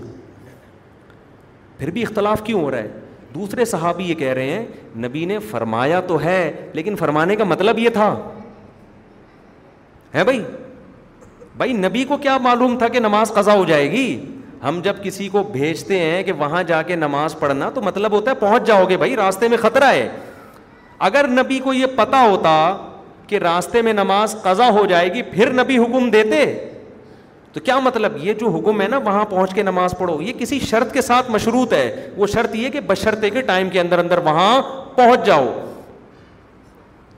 اب یہ حدیث قطعی ثبوت تو ہے قطعی دلالہ نہیں ہے کیونکہ کسی کے پاس کوئی کرینہ نہیں ہے کہ نبی کی اصل منشا کیا تھی سمجھتے ہو کہ نہیں سمجھتے اب چار طرح کے دلائل آ گئے ہمارے پاس بڑا خاندانی مضمون ہے اگر علمی ذوق ہوگا تو مزہ آئے گا ورنہ پیسے واپس کرنے پڑیں گے آپ لوگوں کو جن جن کو مزہ نہ آئے تو مجھے پیسے واپس کر کے جائیں اب چار طرح کے دلائل ہو گئے یہ دلائل آپ کو عام زندگی میں بھی کام آئیں گے صرف شریعت میں نہیں یہ آپ عام زندگی میں بھی دنیا چلانے کے لیے بھی یہی اصول ہیں تو سب سے پہلے نمبر پہ کون سی دلیل قطعی ثبوت بھی ہو قطعی دلالہ بھی ہو یہ سب سے خاندانی دلیل ہوتی ہے ثبوت بھی یقینی اور مطلب بھی بالکل واضح اس میں دو رائے نہیں ہو سکتی دوسرے نمبر پر وہ ہوتی ہے قطعی ثبوت تو ہو قطعی دلالہ نہ ہو تیسرے نمبر پہ وہ ہوتی ہے ضنی ثبوت ہے لیکن دل قطعی دلالہ ہے اور چوتھے نمبر پہ ہوتی ہے ضنی ثبوت اور ضنی دلالہ ثبوت بھی یقینی نہیں اور جو مفہوم آپ بیان کر رہے ہیں وہ بھی یقینی نہیں ان چاروں دلائل میں جب تعارض ہوگا تو کھوپڑی کیا کہتی ہے کس دلیل کو ترجیح دی جائے پہلے والی کو نہیں آئی بات جس کو فقہ حنفی سمجھنا ہے نا وہ یہ اصول سمجھ لے امام منیفا ہر جگہ پہلے نمبر والی دلیل کو ترجیح دے رہے ہوتے ہیں جس کا ثبوت بھی یقینی اور مطلب بھی یقینی اس کے بعد جب تعارض ہوتا ہے تو دوسرے نمبر والی کو ترجیح اس کے بعد تیسرے نمبر والی کو اس کے بعد چوتھے نمبر والی کو اور آج کل کے جو اسکالرز ہیں وہ شروع کرتے ہیں چوتھے نمبر سے سمجھتے ہو نا وہ کہاں سے شروع کرتے ہیں چوتھے نمبر سے حدیث جو زن چاہے صحیح حدیث ہو ہے زنی مفہوم بھی وہ ہوتا ہے جو آپ خود بیان کر رہے ہو اس کی بھی کوئی ذمہ داری نہیں کہ نبی کا مطلب یہ تھا یا نہیں تھا وہ بھی آپ نے خود ہی گڑا ہے نبی پر اور اسی کو آپ سب پہ تھوپ رہے ہوتے صرف اس لیے کہ آپ کو حوالہ یاد ہے کتاب کا حوالہ پیش کر رہے ہو آپ اب میں آتا ہوں دو نمازیں اکٹھے کرنے کی مسئلے کی طرف امام حنیفہ کہتے ہیں کہ نمازیں اپنے وقت پہ پڑھنا ضروری ہیں اس بارے میں قرآن اور حدیث میں جو متواتر حدیثیں اور جو متواتر آیتیں ہیں وہ اتنی یقینی ہیں کہ وہ قطعی ثبوت بھی ہیں اور قطعی دلالہ بھی ہیں ان میں سفر حضر میں اللہ نے کوئی فرق نہیں کیا جگہ جگہ قرآن ایمان والوں کی صفت بیان کرتا ہے حافظاتی و صلاطل الوسطی نمازوں کی حفاظت کرو حفاظت کا مطلب ٹائم پہ پڑھو خاص طور پر عصر کی نماز کی حفاظت کرو اس میں سفر اور حضر دونوں ہیں یا نہیں ہے ہر وقت قرآن کہہ رہے کہ ہمارے ایمان والے لوگ اللہ یحافظون نمازوں کی حفاظت کرتے ہیں ایک جگہ نہیں قرآن شروع نماز سے ہوتا ہے نمازوں کی یقین قائم قائم کرنے میں نمازوں کو وقت پہ پڑھنا بھی ہے اتنی ساری آیتیں اتنی ساری آیتیں یہاں تک کہ قرآن ایک جگہ کہتا ہے ان سلا تکانت المومنین کتاب موقوتا ہے ایمان والو جب جنگ میں ہو نا جنگ میں اس میں بھی نماز قضا کرنے کی اجازت نہیں ہے کیونکہ دو نمازیں اکٹھی پڑھ کرتے ہیں تو قضا ہی کرنی پڑتی ہے آپ کو اس میں بھی اجازت نہیں ہے نماز قضا کرنے کی چل کے نہیں پڑھ سکتے سواری پہ پڑھ لو اشاروں سے پڑھ لو فعیدہ تم ان تم فقیم الصلاح جب جنگ ختم ہو جائے پھر جیسے پراپر حکم ہے اسی طرح پڑھو اے اللہ اتنی ٹینشن کیوں دے رہے تو نماز گھوڑے پہ پڑھو ٹینک پہ بیٹھ کے پڑھو گھوڑے پہ بیٹھ کے پڑھو کوئی بات نہیں قزا کر لیں گے جب جنگ ختم ہو جائے گی مغرب میں عشا پڑھ لیں گے عشا کے وقت میں مغرب پڑھ لیں گے اللہ کہتے ہیں نا نا نا نا کانت علی تکانت المنین کتاب اس لیے کہ نماز مومنین پر مقررہ وقت میں فرض ہے ہر نماز کے ایک فکس ٹائم ٹائم ہے اس کے اندر پڑھنی ہے تبھی کہہ رہا ہوں گھوڑے پہ بیٹھ کے پڑھ لو اتنا آسان معاملہ ہوتا ہے کہ آپ حیدرآباد جا رہے ہو آپ نے شارٹ کر دی جیسے ہمارے یہاں بہت سے لوگ کر رہے ہوتے ہیں بات بات پہ نمازیں جمع کر رہے ہیں وہ ٹھیک ہے میں کسی فقیر کے مذہب کا خدا نخواستہ توہین نہیں کر رہا ہماری کیا اوقات امام احمد کے مقابلے میں امام شافی کے مقابلے میں ہم یہ سوچ بھی نہیں سکتے لیکن ہم دفاع کا حق تو رکھتے ہیں نا آج ہر اسکالر اٹھتا ہے اور فقہ حنفی کے خلاف ایک کلپ ریکارڈ کروا دیتا ہے کہ بخاری تو کہہ رہی ہے دو نمازیں نبی نے اکٹھی پڑھی ہیں اور یہ کہتے ہیں سفر میں نماز اکٹھی پڑھنے کی آپ کو اجازت بولو نہیں ہے کیوں قطعی ثبوت اور قطعی دلالہ قرآن ہے جس میں ہر نماز کو اپنے ٹائم پہ چاہے سفر ہو یا ہزر اس میں پڑھنے کا آپ کو حکم دیا جا رہا ہے آگے چلیں پھر رہا یہ مسئلہ کہ بہت سی حدیثوں میں یہ بھی تو آتا ہے کہ نبی نے سفر میں دو نمازیں اکٹھی پڑھی ہیں اس کا کیا مطلب ہے ہم کہتے ہیں اس کا مطلب کیا ہے اکٹھی پڑھنے کا آ رہا ہے نا یہ تھوڑی آ رہا ہے کہ ظہر کو اثر ظہر کو قضا کر کے اثر میں پڑھا یہ کہاں آ رہا ہے اکٹھی تو یہ بھی ہوتی ہے ظہر کو آخری وقت تک لے گئے ظہر کا سلام پھیرا اور جیسے ہی اثر کا وقت داخل ہوا فوراً اثر پڑھ لی اور یہ صحیح حدیث سے ثابت ہے عبداللہ بن عمر کے عمل سے ثابت ہے پھر لوگ کہتے ہیں نہیں بعض حدیثوں میں تو یہ بھی آتا ہے کہ ظہر کو لے گئے اثر تک ہم کہتے ہیں جو تک کا لفظ ہے نا یہ قطعی ثبوت اگر ہو تو قطعی دلالہ نہیں ہے تک کا جو لفظ استعمال ہوتا ہے نا کیونکہ یہ جو نمازوں کے اوقات ہیں نا جیسے مغرب اور عشاء یہ بعض لوگوں پہ کنفیوز ہو جاتے ہیں ایک آدمی ہو سکتا ہے مغرب کی طرف دیکھ کر کہے کہ عشاء کا وقت داخل ہو گیا ہے دوسرا کہے داخل نہیں ہوا کیونکہ جو سرخ روشنی غائب ہوتی ہے کسی کو لگے گا کہ غائب ہو گئی ہے کسی کو لگے گا کہ غائب نہیں ہوئی ہے تو جب نبی نے مغرب کو عشاء تک پہنچایا ہو سکتا ہے صحابی سمجھوں کہ عشاء کا وقت شروع ہو گیا ہے حالانکہ ابھی عشاء کا وقت شروع نہ ہوا یہ کنفیوژن ہو سکتی ہے تو جب اس حدیث میں یہ احتمال موجود ہے تو ہم ایک یقینی چیز اور نماز تو اسلام میں ایمان کے بعد اس سے بڑا تو کوئی حکم ہے ہی نہیں اس یقینی کو کیسے چھوڑ دیں ہم تو جب تک اتنی کثیر روایات اتنی واضح طور پر روایات نہیں ہوں گی امام عنیفا کہتے ہیں میں سفر میں نماز کو قضا کرنے کی اجازت نہیں دیتا اور مزے کی بات یہ عبداللہ بن مسعود جو نبی کے سفر حضر کے ساتھی ہیں وہ کہتے ہیں نبی نے کبھی دو نمازیں اکٹھی نہیں پڑھی ہیں نہ سفر میں نہ حضر میں ان کا بیان بھی ہے یہ حج کے موقع پہ یہ کیا گیا ہے کیونکہ حج کے تو سارے ارکان کیا ہیں خلاف قیاس ہیں اور اس کے بارے میں بڑی خاندانی دلیل امام عنیفہ کی بخاری مسلم کی حدیث ہے نبی نے مدینہ میں بغیر سفر کے بغیر بارش کے بغیر عذر کے دو نمازیں اکٹھی پڑی ہیں ہم کہتے ہیں جو اس کا مطلب ہے وہی بولو باقیوں کا بھی وہی مطلب ہے صحیح ہے نا یہاں آپ اگر کہتے ہو دو نمازیں ایسے اکٹھی پڑی ہیں کہ ظہر کو قضا کر کے اثر میں لے گئے تو اس کا مطلب تو پھر یہ تو بلاؤزر بھی جائز ہے حالانکہ اہل سنت وال جماعت میں کوئی بھی اس کا قائل نہیں ہے پھر تو یہ جو قرآن کی آیت ہے نا کہ نمازیں مقررہ اوقات پہ فرض ہیں اس کا کوئی مطلب بنتا ہی نہیں ہے تو ہم کہتے ہیں جو مطلب وہاں ہے وہی مطلب کہاں ہے سفر میں اور ایک عقلی دلیل دے کے بس میں بیان ختم کرتا ہوں عقلی دلیل یہ کہ دیکھو قرآن مجید نے چار رکتوں کے دو کر دیے سفر میں اسی وجہ سے تو کیے کہ اس کو قزا کرنے کی نوبت نہ آئے آپ اسپیڈ میں ہو آپ کہہ سکتے ہو کہ بھائی میں چار پڑھوں گا تو میرے پاس ٹائم نہیں ہے جہاز نکل جائے گا یہ ہو جائے گا وہ ہو جائے گا اللہ نے کہا چل کتنی پڑھ لے دو یہ نمازوں کو بچانے کے لیے ہے کہ آپ حفاظت کر سکیں اس کی قزا نہ ہونے دیں آپ تو جب دو کی ہی اس لیے گئی ہیں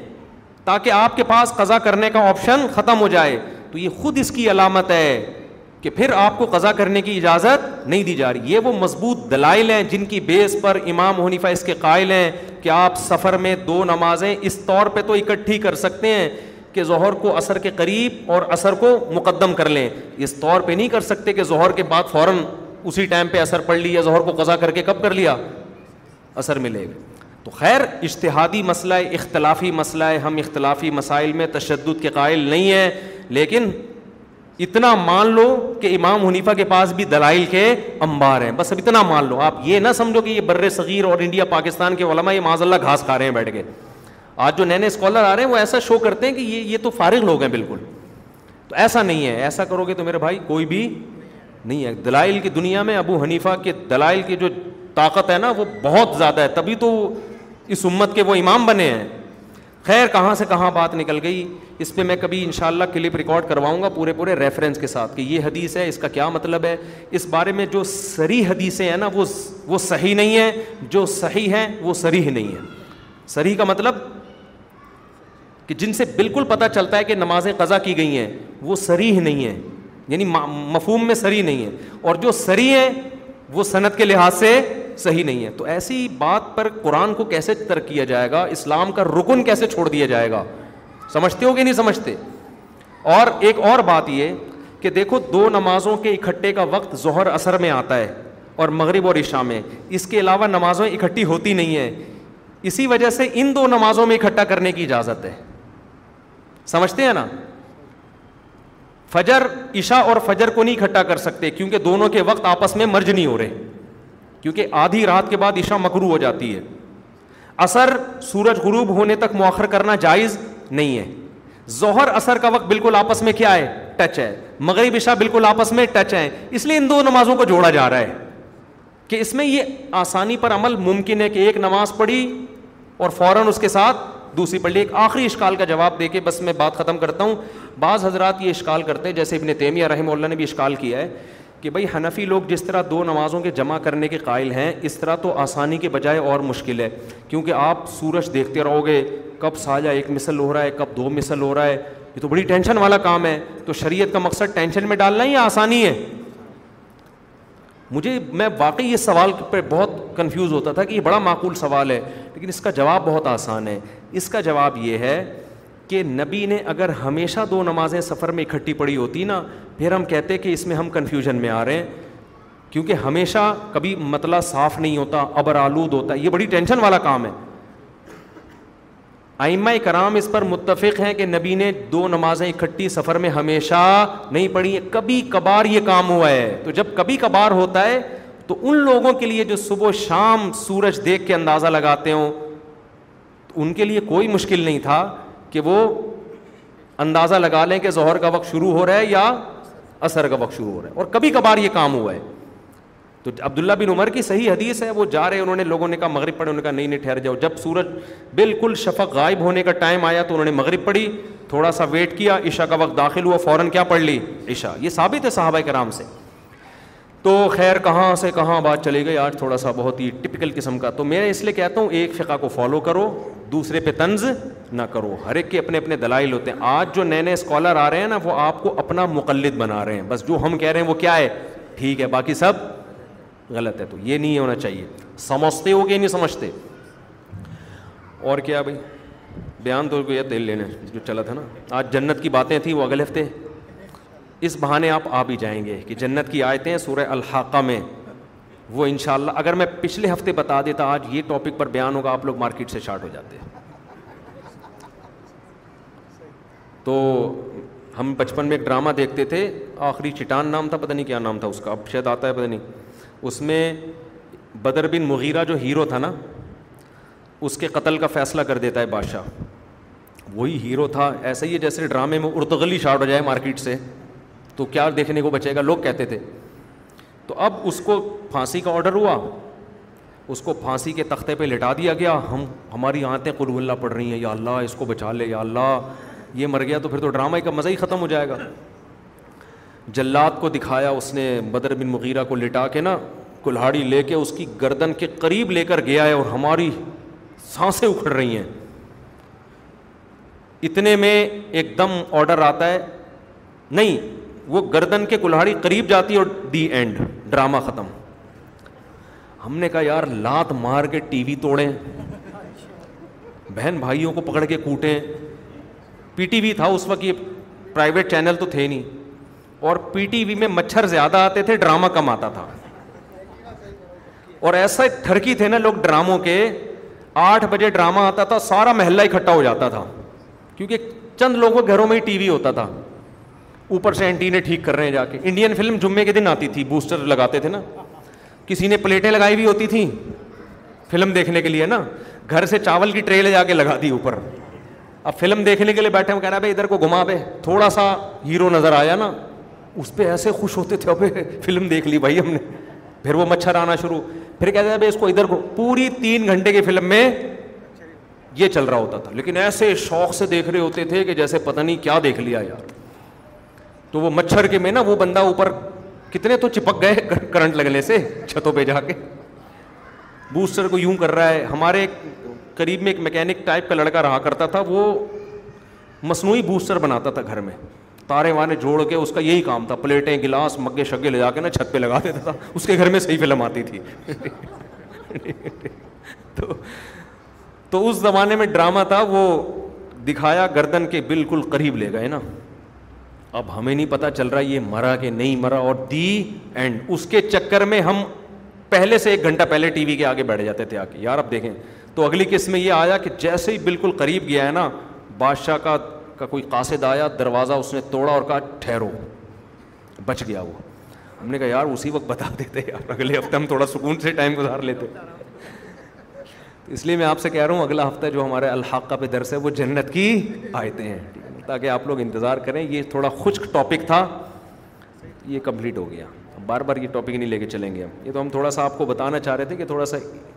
یہ جو حوالے شوالے آج کل چل رہے ہیں نا بس بات بات پہ حوالہ لوگ اس سے متاثر ہوتے ہیں فقہ نے پورے پورے اصول وضع کیے ہیں ان اصولوں کو سامنے رکھ کر مسائل نکالے جاتے ہیں ایسے ہی نہیں کہ جو حدیث آ گئی وہ بس آگے پارسل کر دی تصویر میں اگر نہ کان آنکھ نہ بنائے تو جا... میں تو لوگوں سے کہتا ہوں دیکھو عورتوں سے بھی کہتا ہوں اچھے مرد مارکیٹ میں شارٹ ہوتے جا رہے ہیں جو اچھا ملے اس پہ قبضہ کر لو یہ میں لڑکیوں سے کہتا ہوں بھلے چوتھی بن جاؤ اس کی تیسری بن جاؤ دوسری بن جاؤ کسی اچھے مرد کی چوتھری بننے سے چوتھی بننا یہ کسی نالائق کی اکلوتی بیوی بننے سے کروڑہ گنا بہتر ہے یہ میں نہیں کہہ رہا میں نے اپنی چار شادیوں والی کتاب میں جرمن عورتوں نے آج سے سو سال پہلے احتجاج کیا تھا اس احتجاج میں یہ کہا تھا ہم کسی اچھے مرد کی دسویں بیوی بننا قبول کر لیں گے اور کسی نالائق کی اکلوتی بننا قبول نہیں کریں گے عورتوں نے یہ تحریک یورپ میں چلائی تھی کہ چار شادیوں کی اجازت دی جائے کیونکہ عورتیں سمجھ رہی تھیں کہ اس میں ہمارا فائدہ ہے ہماری عورتیں تو یہ بات نہیں سمجھتی کیونکہ ابھی وہ خاندانی نظام اس طرح تباہ ہوتے دیکھا نہیں ہے انہوں نے جو ہونے کے جا رہا ہے نا جب دیکھیں گی تو یہ کہیں گی بھائی ساری زندگی میاں لیس ہونے سے بہتر تھا کسی ڈھنگ کے آدمی کی چوتھی بن جاتے ہم یہ کہیں گی عورتیں اور کہتی ہیں جب عمر نکلنے لگتی ہے لیکن پھر کوئی چوتھی پہ بھی نہیں کر رہا ہوتا کوئی تیسری پہ بھی نہیں کر رہا ہوتا میرے پاس جو مرد مارکیٹ میں اویلیبل ہے میں ان سے کہتا ہوں کر لے وہ کہتے ہیں نہیں دوسری جب اتنی ٹینشنوں سے کریں گے تو اس سے کیوں کریں ان کی یہ سوچ ہے تو ان کو بھی چاہیے بالکل تو یہ دماغ بالکل سیٹنگ آؤٹ ہوتی جا رہی ہے تھوڑے دن میں سب وہی ہو جائیں گے جو وہ ہوئے ہوئے ہیں تھوڑے دنوں میں نا جو حالات چل رہے ہیں نا سب وہی ہو جائیں گے جو وہ ہوئے ہوئے ہیں کون ہوئے ہوئے ہیں چھوڑو یہ آپس کی بات اچھا خیر تو خواتین سے میں کہتا ہوں اچھے مرد مارکیٹ میں کیا ہو رہے ہیں کیونکہ بے حیائی پھیل رہی ہے زینا پھیل رہا ہے لڑکیوں سے دوستیاں وفادار مرد نہیں ملیں گے آپ کو تو جو ہے جو اچھا مل رہا ہے نا کھاتا پیتا ہے اور ذمہ دار ہے کر لو چوتھی بن جاؤ اس کی بھلے اور مردوں سے بھی کہتا ہوں اچھی لڑکیاں بھی مارکیٹ سے کیا ہو رہی ہیں شارٹ وفادار عورتیں اب نہیں ملیں گی آپ کو ہیں لیکن کم ہیں کیونکہ کو ایجوکیشن میں لڑکیوں کے بوائے فرینڈ دوستیاں اتنے کیسز آ رہے ہیں برائی کا تذکرہ بھی اچھا نہیں لگتا لیکن ایک چیز ہے شادی ہو گئی وہ پرانے والے سے ابھی بھی اس سے بات ہو رہی ہے اس سے بھی بات ہو رہی ہے اس سے بھی بات ہو رہی ہے اس سے بھی بات ہو رہی ہے میاں آ رہا ہے تو فون یوں کر کے گھما دیا اور میاں کی بھی اپنی کئی کلاس فیلوز تھیں وہ ان سے لگا ہوا ہے تو کیا تماشا ہے یار پہلے پھڈے یہ ہوتے تھے کہ ساس کی خدمت نہیں کر رہی میرے بڑے بھائی جان کو پوچھتی نہیں ہے جیٹھ کو خیال نہیں کرتی چائے کا نہیں پوچھتی اب پھٹوں کی نوعیت بہت خطرناک ابھی کہ چھپ چھپ کے فون کرتی ہے یہ بہت ڈینجرس ہے بھائی یہ تو بہت ہی خطرناک معاملہ ہے تو بھائی اچھی لڑکیاں با پردہ گھریلو مارکیٹ سے کیا ہو رہی ہیں شارٹ تو میں لڑکوں سے بھی کہتا ہوں دھڑا دھڑ جلدی سے اچھی اچھی چار عورتیں اپنے نکاح میں لے آؤ یہ ورنہ آپ کے پاس یہ آپشن ختم اچھی اچھی ساری قبضہ کر لو اور لڑکیوں سے بھی کہتا ہوں جو اچھا مرد ہے اس پر ایک عورت کو قبضہ نہ ہونے دو آپ اس کی دوسری بن جاؤ تیسری بن جاؤ چوتھی بن جاؤ کیونکہ مستقبل میں اچھے لڑکے بھی مارکیٹ میں شارٹ اور اچھی لڑکیاں بھی مارکیٹ سے شارٹ جو چیز شارٹ ہونے والی ہوتی ہے اسٹاک کیا جاتا ہے نہیں کیا جاتا پہلے سے آپ کو پتہ چل جائے کہ چینی مارکیٹ سے شارٹ ہونے والی ہے ابھی کووڈ نائنٹین جب پھیلا تھا لاک ڈاؤن لگ رہا تھا ہمارے گھر والوں نے میرا خون پیا ہوا تھا آٹا اتنا لے آئیں اگلے دن گھر میں یہی بحث چل رہی تھی ہمارے تین مہینے کا راشن لے آئیں کیونکہ راشن مارکیٹ سے ختم سب یہی فکر میں لگے ہوئے تھے تو میرے بھائی جب چینی شارٹ ہوگی تو دس کلو کے بجائے چالیس کلو کی بوری آئے گی گھر میں کیا خیال ہے اس طرح جب لڑکیاں شارٹ ہو جائیں گی نا تو ایک کے بجائے کتنی آئیں گی چار آئیں گی یار ساری اچھی اچھی لے آؤ کل مستقبل میں اچھی لڑکیاں ملیں گی نہیں تو یہ اچھی سے میری مراد ہے کہ وفادار مرد بھی نہیں ملیں گے عورتیں بھی نہیں وہ یورپ والا کلچر آ رہا ہے ہمارے معاشرے میں یورپ میں اب شادی ہوتی ہے پچاس سال کے بعد پچاس سال کے بعد مرد کو پتہ ہوتا ہے بھائی اب ایک بیوی پہ اچھا طرح گزارا کرو محبت نہیں ہوئی ساری ٹھڑک نکال چکے ہوتے ہیں وہ گرل فرینڈوں کی اب ان کو پتہ ہوتا ہے اب ہمیں وہ وہ لڑکیاں بھی نہیں ملیں گی جو کالج میں ہوا کرتی تھی اب کوئی نکاح کے لیے بھی مل جائے تو غنیمت ہے عورت کو بھی پتہ ہوتا ہے کہ اب میں کیا دوستیاں لگاؤں گی کسی سے بوائے فرینڈ میاں چاہیے بس ایک عدد پچاس سال میں جب جذبات بالکل ماند پڑ جاتے ہیں محبت کے جذبے ختم ایک دوسرے سے دعا کروانے کے لیے دم کروانے کے لیے دونوں شادی کر لیتے ہیں سمجھتے ہو نا کہ اب کچھ بچا ہی نہیں ہے چلو ہم میوچل انڈرسٹینڈنگ سے اب کیا کر رہے ہیں تو وہاں ہوتی ہیں اور بڑی اچھا مجھے لوگ کہتے ہیں انگریز بہت وفا کرتا ہے اپنی بیوی کے ساتھ اب اس عمر میں وفا نہیں کرے گا تو کیا کرے گا پچاس سال میں اب کیا کیا تو تکلف کر رہا ہے وفا کا یہ تکلف کی ضرورت کیا ہے نہ کر اب وفا جب تیرے منہ میں دانت ہی نہیں بچے ہیں بادام کھانے کے لیے اب بادام سے پرہیز کر کے کون سا تیر مار رہا ہے تحفہ کرتا نا سترہ سال اٹھارہ بیس سال میں تو کہتا میں صرف اس ایک بیوی پہ گزارا کروں گا میں انگریز کو سلوٹ کرتا میں اسے اپنا پیر و مرشد بنا کے اتوار کا بیان آپ ہی کیا کریں گے آئندہ سے میں گورے کو لا کے بٹھا دیتا یہاں پہ اٹھارہ سال میں تو منہ مارا اس نے ادھر بھی منہ ادھر بھی منہ بیس سال پچیس سال تیس سال چالیس سال پینتالیس سال پچاس سال کے بعد جب تھک ہار کے سارے جذبات مان پڑ گئے کتنی اچھی صحت ہو ایک وقت تک انسان رہتا ہے اس کے بعد جا کے وہ کہتے ہیں چلو یار اب کیا کر لو گھر بسا لو پھر بیوی کے ساتھ کیا کر رہا ہے وفا پھر بھی بہت سے پھر بھی نہیں کرتے تو اس لیے یہ شادیاں لیٹ ہوتی چلی جا رہی ہیں ایک وقت آئے گا پچاس پچاس سال میں اچھی عورتیں ملیں گی آپ کو اور عورتوں کو بھی پچاس سال مرد اچھا ملے گا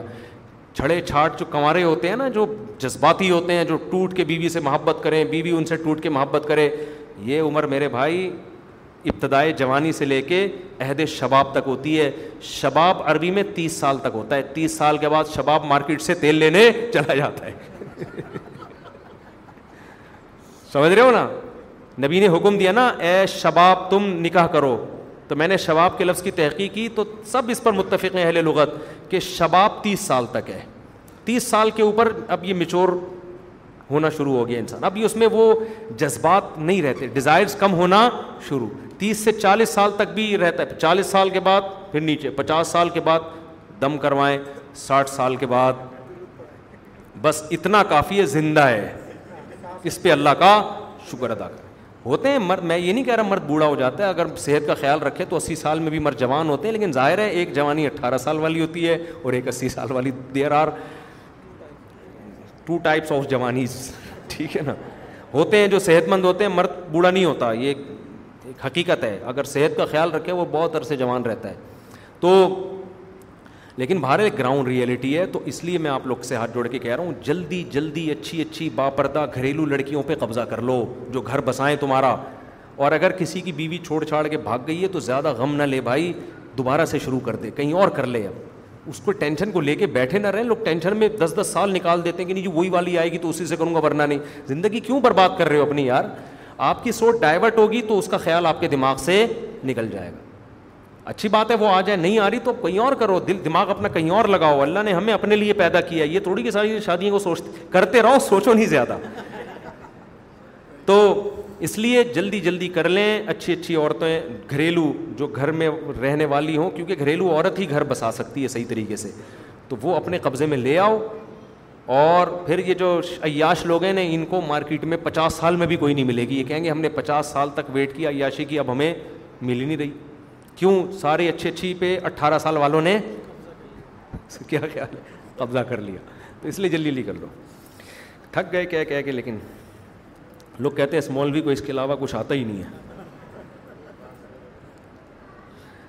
بیوی کے شوہر کے کیا اچھا دوسرے اگر مجھے اس کے علاوہ کچھ نہیں آتا تو میرے علاوہ کو اس کے علاوہ سب کچھ آتا ہے یہ والی بات کر نہیں رہے ہوتے حالانکہ اتنی اہم ہے یہ تو کیوں اب میں اگر دوسرے علما بھی اس پہ بولنا شروع کر دیں تو ہم اس پہ بولنا کم کر دیں گے دوسرے بول نہیں رہے تو ہمیں پھر بولنا پڑتا ہے نا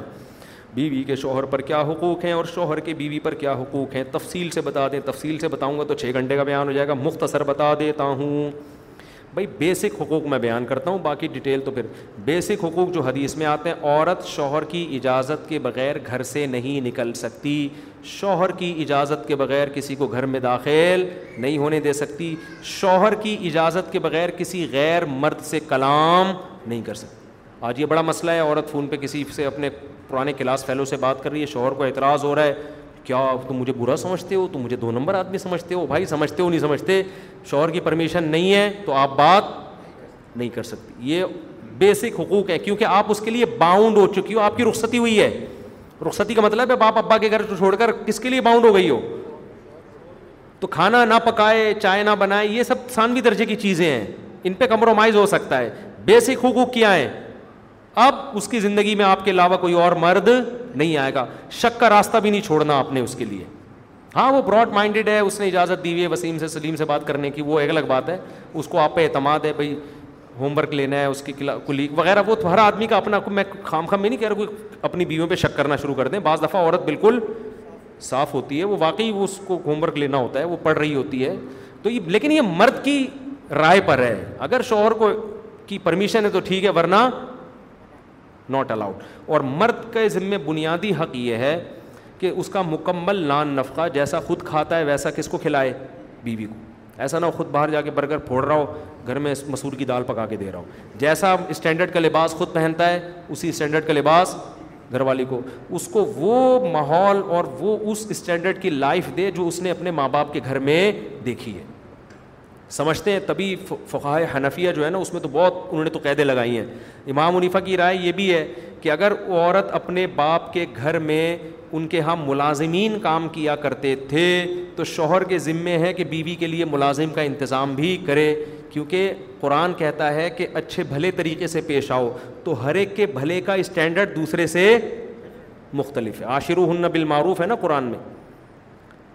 تو جو اسٹینڈرڈ ہے آپ اس اسٹینڈرڈ کی لائف اس کو ان کے گھر میں اگر اے سی استعمال ہوتا ہے تو آپ کو بھی ایئر کنڈیشن لگا کے دینا پڑے گا ان کے گھر میں اگر گوشت کھایا جاتا ہے تو آپ کو بھی کیا کرنا پڑے گا تو وہ اسٹینڈرڈ کی لائف دینی ہے یہ عورت کا بنیادی حق ہے سمجھتے ہو کہ نہیں یہ بیسک ہے اس کے علاوہ جتنے بھی ہیں وہ اونچ نیچ ہوتی رہتی ہے وہ کیا ہوتی رہتی ہے اس پہ کمپرومائز کرنا چاہیے جب تک بہت زیادہ کوئی حد سے تجاوز نہ ہو جائے جیسے میاں صاحب صبح شام کوٹتے پیٹتے رہتے ہیں بیٹھ کے اب یہ تو بدتمیزی ہے نا ٹھیک ہے نا اور وہ کہہ کہ میں بیسک حقوق ادا کر رہا ہوں تو بیسک حقوق کا کبھی کبھار اونچ نیچ ہو جاتی ہے میاں ہیں آدمی ہیں کبھی غصہ بھی آ جاتا ہے چیخ بھی لیتا ہے ایک آدھ غلطی سے لگا بھی دیتا ہے جو کہ بالکل نہیں لگانا چاہیے اس کو غلط کرتا ہے لیکن اس پہ خلا بنتا نہیں ہے اس پہ یہ کہ مرد کو بھی تنبی کی جائے گی عورت کو بھی کہ یار ہمیشہ تو نہیں ایسا کرتا نا اس دن میٹر گھوم گیا تھا تو کوئی بات نہیں بعد میں برگر بھی برگر تو عورتیں کہتی ہیں ہم تھپڑ کھا کے برگر کھلا رہے ہیں ہمیں کیا پاگل ہیں کیا برگر نہیں کھلایا معافی مانگی اس سے تو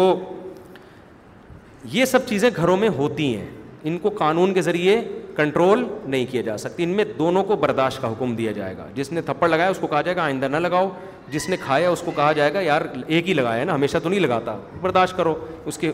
احسانات بھی تو دیکھو اس طرح سے چلایا جائے گا ہنسی خوشی زندگی گزارے اس طریقے سے ہوگا کچھ بھی نہیں جب ہوگی نا شادی یہ سارے احکامات ایک طرف دریا پھر بولو گے یار یہ ہو کیا رہا ہے میرے ساتھ مفتی صاحب آپ بہت اچھے ہیں میں آپ کو اپنا پیر سمجھتا ہوں کیا آپ میرے پیر ہوں گے یا نہیں آپ کے بیان میں یوٹیوب روز سنتا ہوں میں نے کہا آگے لکھا ہوگا آپ بہت اچھے ہیں لیکن بھائی میں کسی کو بیت ویت نہیں کرتا بس بیان سنیں پتلی گلی سے نکلیں مفتی صاحب ایک سوال آپ کو پی ٹی آئی کی طرف سے ان کو پوسٹ ملے تو آپ کراچی کی خاطر پوسٹ لیں گے عوام بھائی میں کسی سیاسی جماعت میں نہیں جانا چاہتا میں نے جو پی ٹی آئی کی حمایت کی ہے وہ بھی اس حد تک حمایت کی ہے کہ بعض الزامات حد سے تجاوز ہو رہے تھے بعض الزامات کیا ہو رہے تھے حد سے تجاوز ہو رہا تھا اس میں میں نے کہا کہ اپنی باؤنڈری میں رہ کے اعتراض کرو اگر شناختی کارڈ پر اللہ کا نام ہو مثلا عبداللہ یا عبد عبدالرحمان تو اس کو شلوار کی جیب میں رکھنا کیسا جائز ہے بھائی شلوار کی جیب میں رکھنا توہین نہیں کہلاتا کسی توہین کا تعلق عرف سے ہوتا ہے میرے والد صاحب اور ہم چار بھائی ہم سب ایک ساتھ رہتے ہیں کرایہ کے گھر میں رہتے ہیں میں سے کوئی صاحب نصاب نہیں والد صاحب کے تین پلاٹ ہیں تو والد صاحب زکوٰۃ لے سکتے ہیں یا نہیں تین پلاٹ ہیں تو یہ پراپرٹی ہے نا تو زکوٰۃ نہیں لے سکتے کیونکہ یہ ضرورت سے زائد ہے کیونکہ رہ نہیں رہے اس پلاٹ میں جو استعمال میں چیز ہوتی ہے وہ ضرورت کی نہیں ہوتی وہ سوری ضرورت کی ہوتی ہے جو چیز استعمال میں نہیں ہے وہ ضرورت سے زائد ہے بہن یا بہن ہوئی ان کے خاندان میں سے اگر کوئی جھگڑا ہو جائے تو ان سے قطع تعلق جائز ہے نہیں جائز نہیں ہے بھائی بہن بھائیوں کے رشتے کو جوڑ توڑنا حرام ہے کبیرہ گناہ ہے وقتی طور پر کبھی اونچ نیچ ہو جائے تو دوبارہ پھر کسی طرح سے سلو صفائی کر لو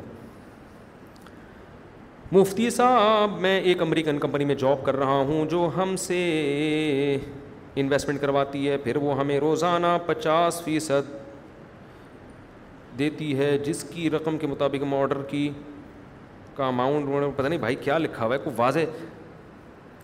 جو جو بزنس کے متعلق سوالات ہوتے ہیں نا ان میں بہت گہرائی میں جانا پڑتا ہے کہ ہو کیا رہا ہے تو یہ پورے پراپر لکھ کے یہاں جمع کرا دیا کریں مولانا ان کو دے دیا کریں رافع خان کو واسع خان کو اپنا فون نمبر ڈال کے ان پہ ہم پراپر ورک کر کے اس کا جواب دیتے ہیں جو خانقاہ وغیرہ میں اجتماعی ذکر ہوتا ہے اس کا ثبوت کوئی ثبوت نہیں ہے میرے بھائی اس کا صحابہ سے یہ بالکل بھی ثابت نہیں ہے لہٰذا اس کو اگر سنت سمجھ کے کریں گے تو یہ بدعت ہے اور اگر سنت نہیں سمجھتے پھر اگر وجہ تدائی ہو کہ سارے پبلک کو اعلان کر کے اکٹھا کیا جا رہا ہے تو بھی بدعت ہے کیونکہ آپ نے اگرچہ سنت زبان سے نہیں کہہ رہے لیکن عملاً اس کو ایسے ہی کر رہے ہیں جیسے سنت کیا جاتا ہے اور اگر نہ تدائی ہے لوگوں کو جمع کیا جا رہا ہے اور نہ سنت سمجھ رہے ہیں تو صرف اپنے مریدین کی تربیت کے لیے ان کے دل میں اللہ کا دھیان بٹھانے کے لیے کروایا جا رہا ہے تو پھر جائز جائز ہے اس لیے کہ پھر اس کا تعلق تعلیم اور تربیت سے ہے تعلیم اور تربیت کے لیے ثبوت کی ضرورت نہیں ہوتی تو اس لیے اس حد تک اس کی گنجائش ہے اس سے زیادہ نہیں لیکن اس میں بھی دو رائے بعض علماء اس کو بھی بدعت کہتے ہیں پر اختلاف رائے کی گنجائش ہے اس میں تو یقینی طور پر اس کو بدعت نہیں کہہ سکتے قیامت کے دن سوال ہوگا کہ اپنے علم پر کتنا عمل کیا تو اگر کوئی صرف فرض درجے کا علم حاصل کرے اور باقی ف... دیکھو قیامت میں جو سوال ہوگا نا علم پر کتنا عمل کیا تو اس میں ان کا سوال کا منشا یہ ہے کہ ہم علم ہی حاصل نہ کریں علم ہی تھوڑا رکھیں تاکہ عمل ہی تھوڑا ہو تو اگر علم حاصل نہیں کیا تو پھر سوال یہ ہوگا کہ علم حاصل کیوں نہیں کیا آپ نے سمجھتے ہو نا تو شریعت کا علم جتنا زیادہ حاصل ہو کریں اور پھر جو فرائض واجبات ہیں انہی کے متعلق سوال ہوگا سنت مستحبات کے متعلق سوال نہیں ہوگا ایک مٹھی سے کم داڑھی کاٹنا حرام ہے ناجائز ہے دسترخوان کے اوپر سے پھلانگ کر جانا گناہ ہے نہیں گناہ نہیں ہے ادب کے خلاف ہے پاؤں ہے وہ اس میں مٹی لگی ہوتی ہے دسترخوان پہ کیوں پھیلا بعض دفعہ دسترخوان اتنا لمبا ہوتا ہے کہ وہ جانا بڑا مشکل ہوتا ہے پھر مجبوری ہے پھر ٹاپ کے چلے جائیں لوگوں پہ نا ادب کا اتنا زیادہ بعض دفعہ غلبہ ہو جاتا ہے کہ خود بھی ٹینشن میں دوسروں کو بھی ادب و آداب اتنے ہونے چاہیے جتنے انسان افورڈ کر سکے اتنا ادب نہ ہو کہ پیدا ہوتے ہوئے السلام علیکم وہ جو لطیفہ ہے نا اچھا دسترخوان اگر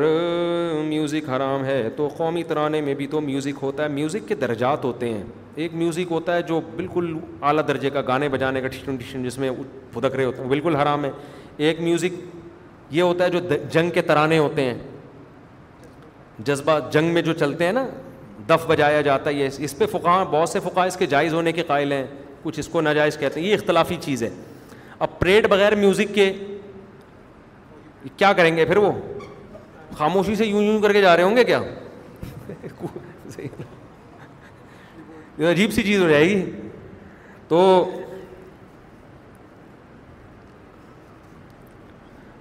میں زیادہ اس بارے میں بحث نہیں کرتا میرے خلاف پھر بہت کلپ مار میں پہلے ہی بہت متعون سمجھتے ہیں بہت تیر میرے اوپر برس رہے ہیں بہت سارے مزید میں افورڈ نہیں کر سکتا جو اچھے اچھے مسئلے ہیں میں وہ پوچھا کروں تو میوزک جو گانے بجانے کا ہے نا وہ تو بہرحال ناجائز ہے جو جنگ میں موٹیویٹ کرنے کے لیے جو میوزک ہوتا ہے وہ اس ٹائپ کا ہوتا بھی نہیں ہے جس سے آپ کے غلط جذبات بھڑکتے ہوں تو اس میوزک کی بعض فقہ نے گنجائش دی ہے کیونکہ یہ بہت قدیم زمانے سے چلا آ رہا ہے ایک صاحب کہنے لگے کہ پریڈ میں میوزک نہیں ہونا چاہیے میں نے کہا جب آپ ملک کے وزیر اعظم بنیں گے پھر آپ کیا کرنا ایسی پریڈ کروانا جس میں دف بھی نہ ہو اور یہ جو ہو رہا ہے نا جو بھی وہ نہ ہو پھر فوج ایسے ایسے جاری ہوگی بعض چیزیں کہنا آسان ہوتا ہے پریکٹیکل لائف میں وہ ممکن نہیں ہوتا تو اتنا نہ کریں کہ لوگ ایک وہ دین کو مذاق بنا لیں اب بعض لوگ کہتے ہیں نا ٹی وی میں علماء کا آنا ناجائز ہے یا کسی کا بھی ٹی وی میں ابھی تک اسی رائے پر قائم ہے اب یہ اتنی مضحکہ خیز بات اس کا مطلب کیا ہوا کہ اگر کل کوئی عالم صدر بن گیا ٹی وی میں آنا اس کے لیے بھی کیا ہے ناجائز ہے کیا مطلب وہ حلف برداری کی تقریر میں بھی کیمرے بند ہیں وہ کوئی بیان دے رہا ہے تو بھی کیمرے بند ہیں امریکہ جا رہا ہے تو بھی کیمرے بند ہیں ریڈیو میں اس کی ساری چیزیں یہ عملی طور پر ممکن ہے ہی نہیں تو اب آپ بیٹھے بیٹھے بند کمرے میں فتویٰ دے دیں تو ٹھیک ہے لیکن جب آپ دنیا میں چلیں گے تو آپ کہیں گے بھائی یہ اسلام اتنا کیسے آپ کو بہت کر سکتا ہے کہ آپ تو دنیا سے کاٹ دیں آپ کو نابالغ اگر نماز پڑھ رہا ہو تو اس کے آگے سے گزر سکتے ہیں ہمارے ایک واقعہ ہے ایک دفعہ کچھ علماء تھے ان کی مجلس سے تحقیق ہو رہی تھی تو مجلس کے دوران کسی مولانا صاحب نے ایک رائے دی کہ شریعت میں جنگ میں بھی جھوٹ بولنا جائز نہیں ہے جنگ ہو رہی ہو تو اس میں بھی دشمن سے بھی آپ جھوٹ نہیں بول سکتے تو مجلس ختم ہو گئی ہمارے استاذ نے کہا دیکھو یار جو آدمی جس فیلڈ کا نہیں ہوتا نا وہ اس میں کتنے غلط فتوے دے رہا ہوتا ہے یہ انہوں نے ایسی مضحکہ خیز بات کی ہے فرض کریں کہ بال فرض کوئی کوئی بڑا جو ہے نا ملک کا کوئی ہمارا کوئی قومی ہیرو ہو جو موسٹ وانٹیڈ ہو دنیا میں ہے بھائی لیکن ہمارے ملک کا وہ کیا ہو ہیرو ہو اب انڈیا والے آئیں اس کو پکڑنے کے لیے اور پوچھیں کسی نے اس کو پناہ دی ہوئی ہو یعنی کسی خفیہ ایجنسی نے پناہ دی ہوئی ہے اب انڈیا والے پوچھ رہے ہیں وہ بندہ آپ کے پاس ہے آپ کے چونکہ جھوٹ بولنا اسلام میں حرام ہے جی میرے پاس ہے اچھا جی وہ ہے کہاں پہ آپ کے گھر میں چونکہ جھوٹ بولنا حرام ہے جی میرے گھر میں فلاں صوفے پہ بیٹھا ہوا ہے وہ سر دنیا بولے پاگل ہو رہا ہے کیا بھائی یہاں تو بھر بھر کے جھوٹ بولا جائے گا بولے کون بھائی کس یہ سارے ملک یہی کر رہے ہوتے ہیں جو کسی ملک کے ہیرو ہوتے ہیں لیکن دوسرے ملکوں میں موسٹ وانٹیڈ ہوتے ہیں جب دوسرا ملک کہتا ہے بندہ آپ کے پاس ہے کون سے بندے کی بات کر رہے ہو ہم تو اس کا نام بھی نہیں سنا کبھی نہیں ہم کس کی بات ایسے گھننے بن سب کنٹری یہ کر رہے ہوتے ہیں تو ہمارے استاذ نے کہا دیکھو جب انسان کسی عملی زندگی میں نہیں ہوتا نا تو بند کمرے میں جب وہ بعض دفعہ سارے علماء تو ایسے نہیں کرتے بعض دفعہ اتنے سیدھے ہوتے ہیں وہ دیکھو کیسے فتوے دے رہے ہوتے ہیں وہ بیٹھ کے اچھا بھائی نابالغ اگر نماز پڑھ رہا ہو تو اس کے آگے سے گزر سکتے ہیں گزر تو سکتے ہیں لیکن گزرنا نہیں چاہیے تاکہ اس نابالغ کو عادت اب حضرت مفتی تقی عثمانی صاحب جو بینکنگ کے بارے میں فتویٰ دیتے ہیں نا ان کی رائے اسی لیے قابل اعتماد ہے پوری دنیا انہوں نے دیکھی ہے دنیا کے بینکنگ کا نظام پڑھا ہے سمجھا ہے ان کو پتہ ہے کتنی حد تک اسلامک بینکنگ دنیا افورڈ کر سکتی ہے لوگ کیا کہتے ہیں وہ والی اسلامک بینکنگ ہونی چاہیے جو حضرت عمر کے دور میں تھی ان کو پتہ ہے یہ افورڈ یہ نہیں چل پائے گی یہاں پہ تو اس لیے ان کا فتویٰ ہم کہتے ہیں بینکنگ کے بارے میں وہ زیادہ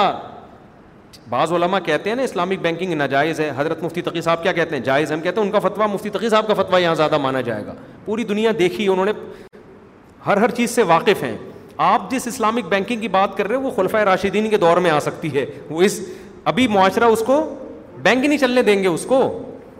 تو جتنا ہے اتنا اس میں گزارا کرو بھائی یہ ایسے ہی ہے جیسے ہمارے تین چار شادیوں کے تجربے ہیں نا تو لوگ مجھ سے آ کے پوچھ رہے ہوتے ہیں کہ دوسری وائف جب میں کروں گا تو پہلی وائف میرے پاؤں دباتی ہے سر دبانے کی فرصت نہیں ہے جب میں سیکنڈ میرج کروں گا تو وہ میرا سر دبائے گی تو عام مفتی کے پاس جائیں گے وہ کہیں گے زبردست دلیل پیش کیا یار تم نے یہ تو میرے دماغ میں یہ تو کسی کتاب میں نہیں لکھا ہے بھائی آج تو ایسی دلیل دی ہے کہ یار یہ تو مفتی طارق مسعود کی چار شادیوں والی کتاب میں ایسی دلیل نہیں ہے اب میں بھی کروں گا کیوں بھائی تجربہ نہیں ہے ان مفتی صاحب کا وہ سمجھ رہے ہیں کہ ایک بیوی پاؤں دبا رہی ہے اس کا ہاتھ سر تک پہنچ نہیں پا رہا نا اس لیے تو سر دبانے کے لیے دوسری شادی ہوگی صحیح ہے میرے پاس آئیں گے تو میں کہوں گا بھائی جو آپ کے پاؤں دبا رہی ہے نا اگر آپ نے دوسری کی تو دونوں مل کے گلا دبائیں گی آپ کا یہ سوچ کے کرنا ہے آپ نے تو جو آدمی جس صرف علم دیکھو علم سب علماء ایک جیسا حاصل کرتے ہیں آگے فتوے میں فرق آتا ہے عملی پریکٹیکل لائف میں ایک مفتی معاشرے میں گھس کے دیکھا ہوتا ہے اس نے چلا پھرا ہوتا ہے معاملات کو سمجھا ہوتا ہے اور اگر کوئی مفتی ایسا ہے جو چلا پھرے ان لوگوں کا پتہ ہی نہیں معاملات امام محمد جو امام حنیفہ کے شاگرد ہیں انہوں نے جو کتاب البیو لکھی نا خرید و فروخت کے حکام وہ بازار میں بیٹھ کے لکھی ہے مسجد میں بیٹھ کے نہیں لکھی وہ بازار میں گئے تاجر لوگ کیسے خریدتے بیچتے ہیں وہاں جا کے سمجھا پھر وہ تجارت پہ کتاب لکھی جو معاشرے میں چل رہی تھی تو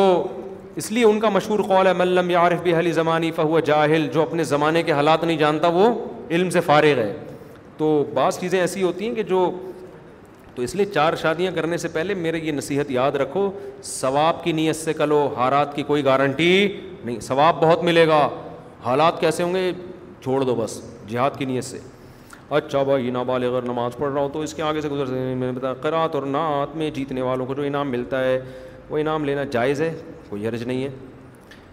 اچھا میرے بھائی عید کی نماز میں اگر رکت نکل گئی تو ادا کرنے کا حکم جی ہاں ایک رکت ادا کریں گے اور تکبیرات بھی پڑھیں گے رکو میں جانے سے پہلے تین تکبیریں کہہ کے رکو میں چلے جائیں اگر ایک رکت نکل گئی ہے نماز کی بہت ساری قسمیں ہیں کون سی نیاز کی بہت ساری قسمیں ہیں کون سی نیاز کا کھانا جائز نہیں ہے نیاز ہمارے یہاں تمام قسموں کے ساتھ بدت ہے کسی بھی قسم کی نیاز اسلام میں ہماری رائے میں نہیں ہے صدقہ خیرات ہے جب چاہو کسی غریب کو اللہ کی لیے کھانا کھلا دو بس اتنا کافی ہے میرے بھائی مسئلہ حیا کے خلاف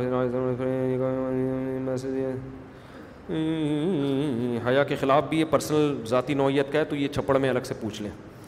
میری بیوی چھوٹی سی بات کی وجہ سے مجھ سے ناراض ہو کے اپنے امی ابو کے پاس چلی گئی ہے تین مہینے ہو گئے ہیں میں نے بہت کوشش کی اس کو راضی کرنے کی اب ان کے گھر والے مجھ سے طلاق کا بول رہے ہیں میرا دل بالکل بھی نہیں ہے طلاق دینے کا تو میں اگر پھر بھی طلاق دے دوں تو کیا گناہ گار ہوں گا نہیں طلاق دینے میں ایسی صورت میں کوئی گناہ نہیں ہوگا اور مشورہ بھی میرا یہی ہے عورت کے لیے تو جائز نہیں ہے چھوٹی سی بات پہ گھر جا کے بیٹھ جائے حدیث میں آتا ہے جو عورت بغیر کسی وجہ کے خلا کا مطالبہ کرتی ہے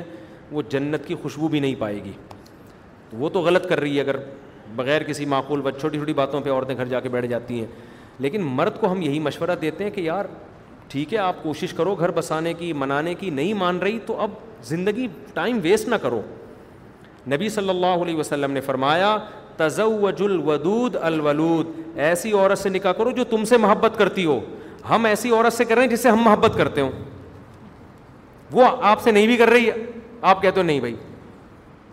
مرد غیرت مند ہوتا ہے وہ کہتا ہے پہلے وہاں سے محبت ہوگی پھر اس کا رپلائی میں بڑھا کے کروں گا پہل میں نہیں کروں گا نہیں یاری بات یہ غیرت کا تقاض ہے اللہ نے آپ کو مرد بنایا عورت آپ کی محتاج ہے آپ کیوں اس کے محتاج بن رہے ہو بھائی ہاں آپ کیونکہ غیرت مند ہو مرد ہو وہاں سے تھوڑی محبت آئے گی رپلائی میں زیادہ جائے گی لیکن پہل کہاں سے ہوگی وہاں سے تزوج الب... یہ اللہ کی بھی یہی صفت ہے اللہ کیا کہتے ہیں حدیث میں آتا ہے اللہ کہتے ہیں بس یہ سوال کر کے میں بہت ٹائم ہو گیا ہے حدیث میں آتا ہے اللہ کہتا ہے کہ جو میری طرف ایک بالش آتا ہے میں اس کی طرف ایک ہاتھ آتا ہوں جو میری طرف ایک ہاتھ آتا ہے میں اس کی طرف با آتا ہوں دو ہاتھ جو چل کے آتا ہے میں دوڑ کے پہل کہاں سے ہو رہی ہے بندے کی طرف سے پہل اللہ نہیں کرتا ہاں آپ چل کے آئے تو اللہ کی طرف سے رپلائی بڑا جاندار ہوتا ہے اللہ چل کے نہیں پھر اللہ دوڑ کے آتا ہے کیونکہ وہ حاکم ہے نا اللہ حاکم ہے تو مرد بھی کیا ہے محکوم ہے یا حاکم ہے منہ ہلا لو تھوڑا سا بس چھٹی ہو رہی ہے آپ حاکم ہے تو مرد کا سینا بڑا ہوتا ہے وہ کہتا ہے بیگم تھوڑی محبت کرو گی جواب میں آسمان سے تارے توڑ کے لے آؤں گا جان دے دوں گا تمہارے لیے کرتے بھی غیرت مند مند غیرت مند مرد ایسے ہی کرتے ہیں لیکن اگر ادھر سے نہیں ہے بھائی ہم کسی کے پیچھے بھاگنے والے نہیں ہیں ایسا نہ ہو کہ بیوی گئی اور آپ کو بھاگنے والے نہیں تھوڑا سا تو کوشش کرو منانے کی بعض دفعہ غلط فہمیاں ہوتی ہیں لیکن پاگل ہو جانا اس کے پیچھے ہمارے ایک دوست نے اپنا واقعہ سنایا کہ ان کی وائف ان کو چھوڑ کے چلی گئی بہت انتظار کرتے رہے وہ بڑا یاد کرتے تھے تو کہتے ہیں کہ میں نے ایک دن ارادہ میں اس کے لیے وہ صاحب مجھے اپنا واقعہ خود سنا رہے تھے کہ میں اس کے لیے بڑی دعائیں مانگتا ہے اللہ وہ آ جائے اے اللہ وہ آ جائے کہنے ایک دن میں نے ارادہ کیا آج میں دو رکت پڑھ کے اللہ کے سامنے اتنا گا کہ بس آ جائے گا کہتے ہیں میں دو رکت پڑھنے کے لیے بھی اٹھ ہی رہا تھا میں نے کہا بہت گڑ گڑا کے ماں ان کو اپنی بیوی سے بڑی محبت نا اور بیوی لفٹ کرانے کے لیے تیار نہیں وہ اتنی ہوشیار وہ کہہ رہی جاؤ ہم نہیں آ رہے تو انہوں نے کیا کیا کہہ رہے ہیں جب میں اٹھنے لگا نا بہت زیادہ رونے دھونے کے لیے اللہ سے بہت مانگوں گا تو میں ایک کتاب سامنے رکھی تھی حضرت حکیم اختر صاحب رحمہ اللہ تعالیٰ کی بڑے بزرگ تھے اللہ والے کہہ رہے میں کبھی کتاب پڑھتا بھی نہیں تھا میرا معمول بھی نہیں تھا پتہ نہیں میں نے نماز سے پہلے وہ کتاب ایک دم کھول کے دیکھی کیا لکھا ہے اس میں تو جیسے ہی کھولی یہ صفحہ سامنے آیا اس میں حضرت حکیم اختر صاحب کا بیان چل رہا تھا اس میں لکھا ہوا تھا دیکھو جو بیوی بھاگ جائے اور منانے پہ بھی واپس نہ آئے اس کے پیچھے مت جاؤ اس کے پیچھے جانا جانا مرد کی مردانگی اور غیرت کے خلاف ہے اور پھر آگے لکھا حدیث میں آتا ہے الودود الولود ایسی عورت سے نکاح کرو جو تم سے محبت کرے اور تمہیں اولاد بھی کثرت سے دے کیونکہ محبت ہوتی ہے تو عورت چاہتی ہے میرے میاں سے اولاد ہو گھر بسے میرا جس کا بھاگنے کا پروگرام ہو وہ ایک آدھ کے بعد کہتی پتہ نہیں یار رہنے بھی ہے کہ نہیں رہنا اتنے بچے لے کے کہاں جاؤں گی میں ہر عورت نہیں لیکن بعض دفعہ جو بیان نہیں سن رہی ٹھیک ہے نا تو تو آپ نے تو کہہ رہے ہیں جب وہ ودود ہی نہیں ہے ودود کا مطلب محبت والی نہیں ٹوٹ کے چاہنے والی ودود کہتے ہیں بہت زیادہ محبت والی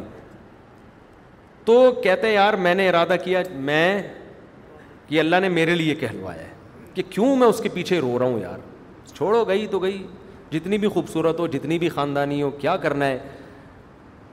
تو جب آپ سے محبت ہی نہیں ہے اس کو تو مرد میں اللہ نے غیرت رکھی ہے ادھر سے تھوڑی ادھر سے زیادہ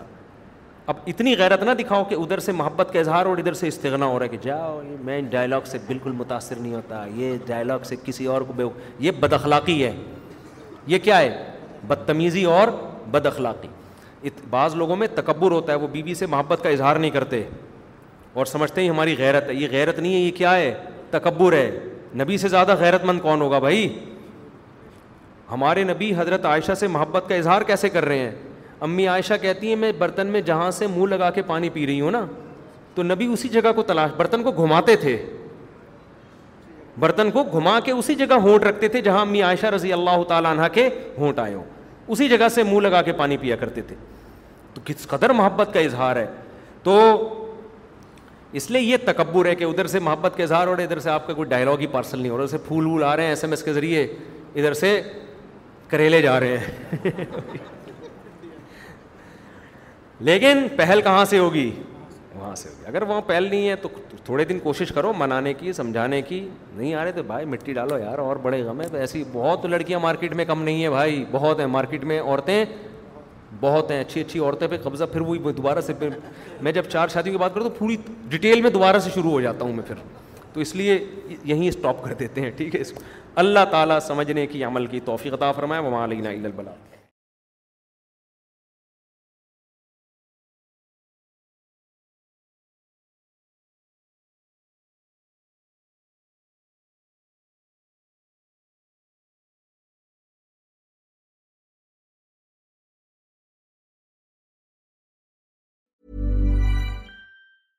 Mom deserves the best, and there's no better place to shop for Mother's Day than Whole Foods Market. They're your destination for unbeatable savings, from premium gifts to show-stopping flowers and irresistible desserts. Start by saving 33% with Prime on all body care and candles. Then get a 15-stem bunch of tulips for just $9.99 each with Prime. Round out Mom's menu with festive rosé, irresistible berry chantilly cake, and more special treats. Come celebrate Mother's Day at Whole Foods Market. Hi, I'm Daniel, founder of Pretty Litter. Cats and cat owners deserve better than any old-fashioned litter. That's why I teamed up with scientists and veterinarians to create Pretty Litter. Its innovative crystal formula has superior odor control and weighs up to 80% less than clay litter. Pretty Litter even monitors health by changing colors to help detect early signs of potential illness. It's the world's smartest kitty litter. Go to prettylitter.com and use code ACAST for 20% off your first order and a free cat toy. Terms and conditions apply. See site for details. Imagine the softest sheets you've ever felt. Now imagine them getting even softer over time. That's what you'll feel with Bowl and Branch's organic cotton sheets. In a recent customer survey, 96% replied that Bowl and Branch sheets get softer with every wash. Start getting your best night's sleep in these sheets that get softer and softer for years to come. Try their sheets with a 30-night guarantee. Plus, get 15% off your first order at bowlandbranch.com. Code BUTTERY. Exclusions apply. See site for details.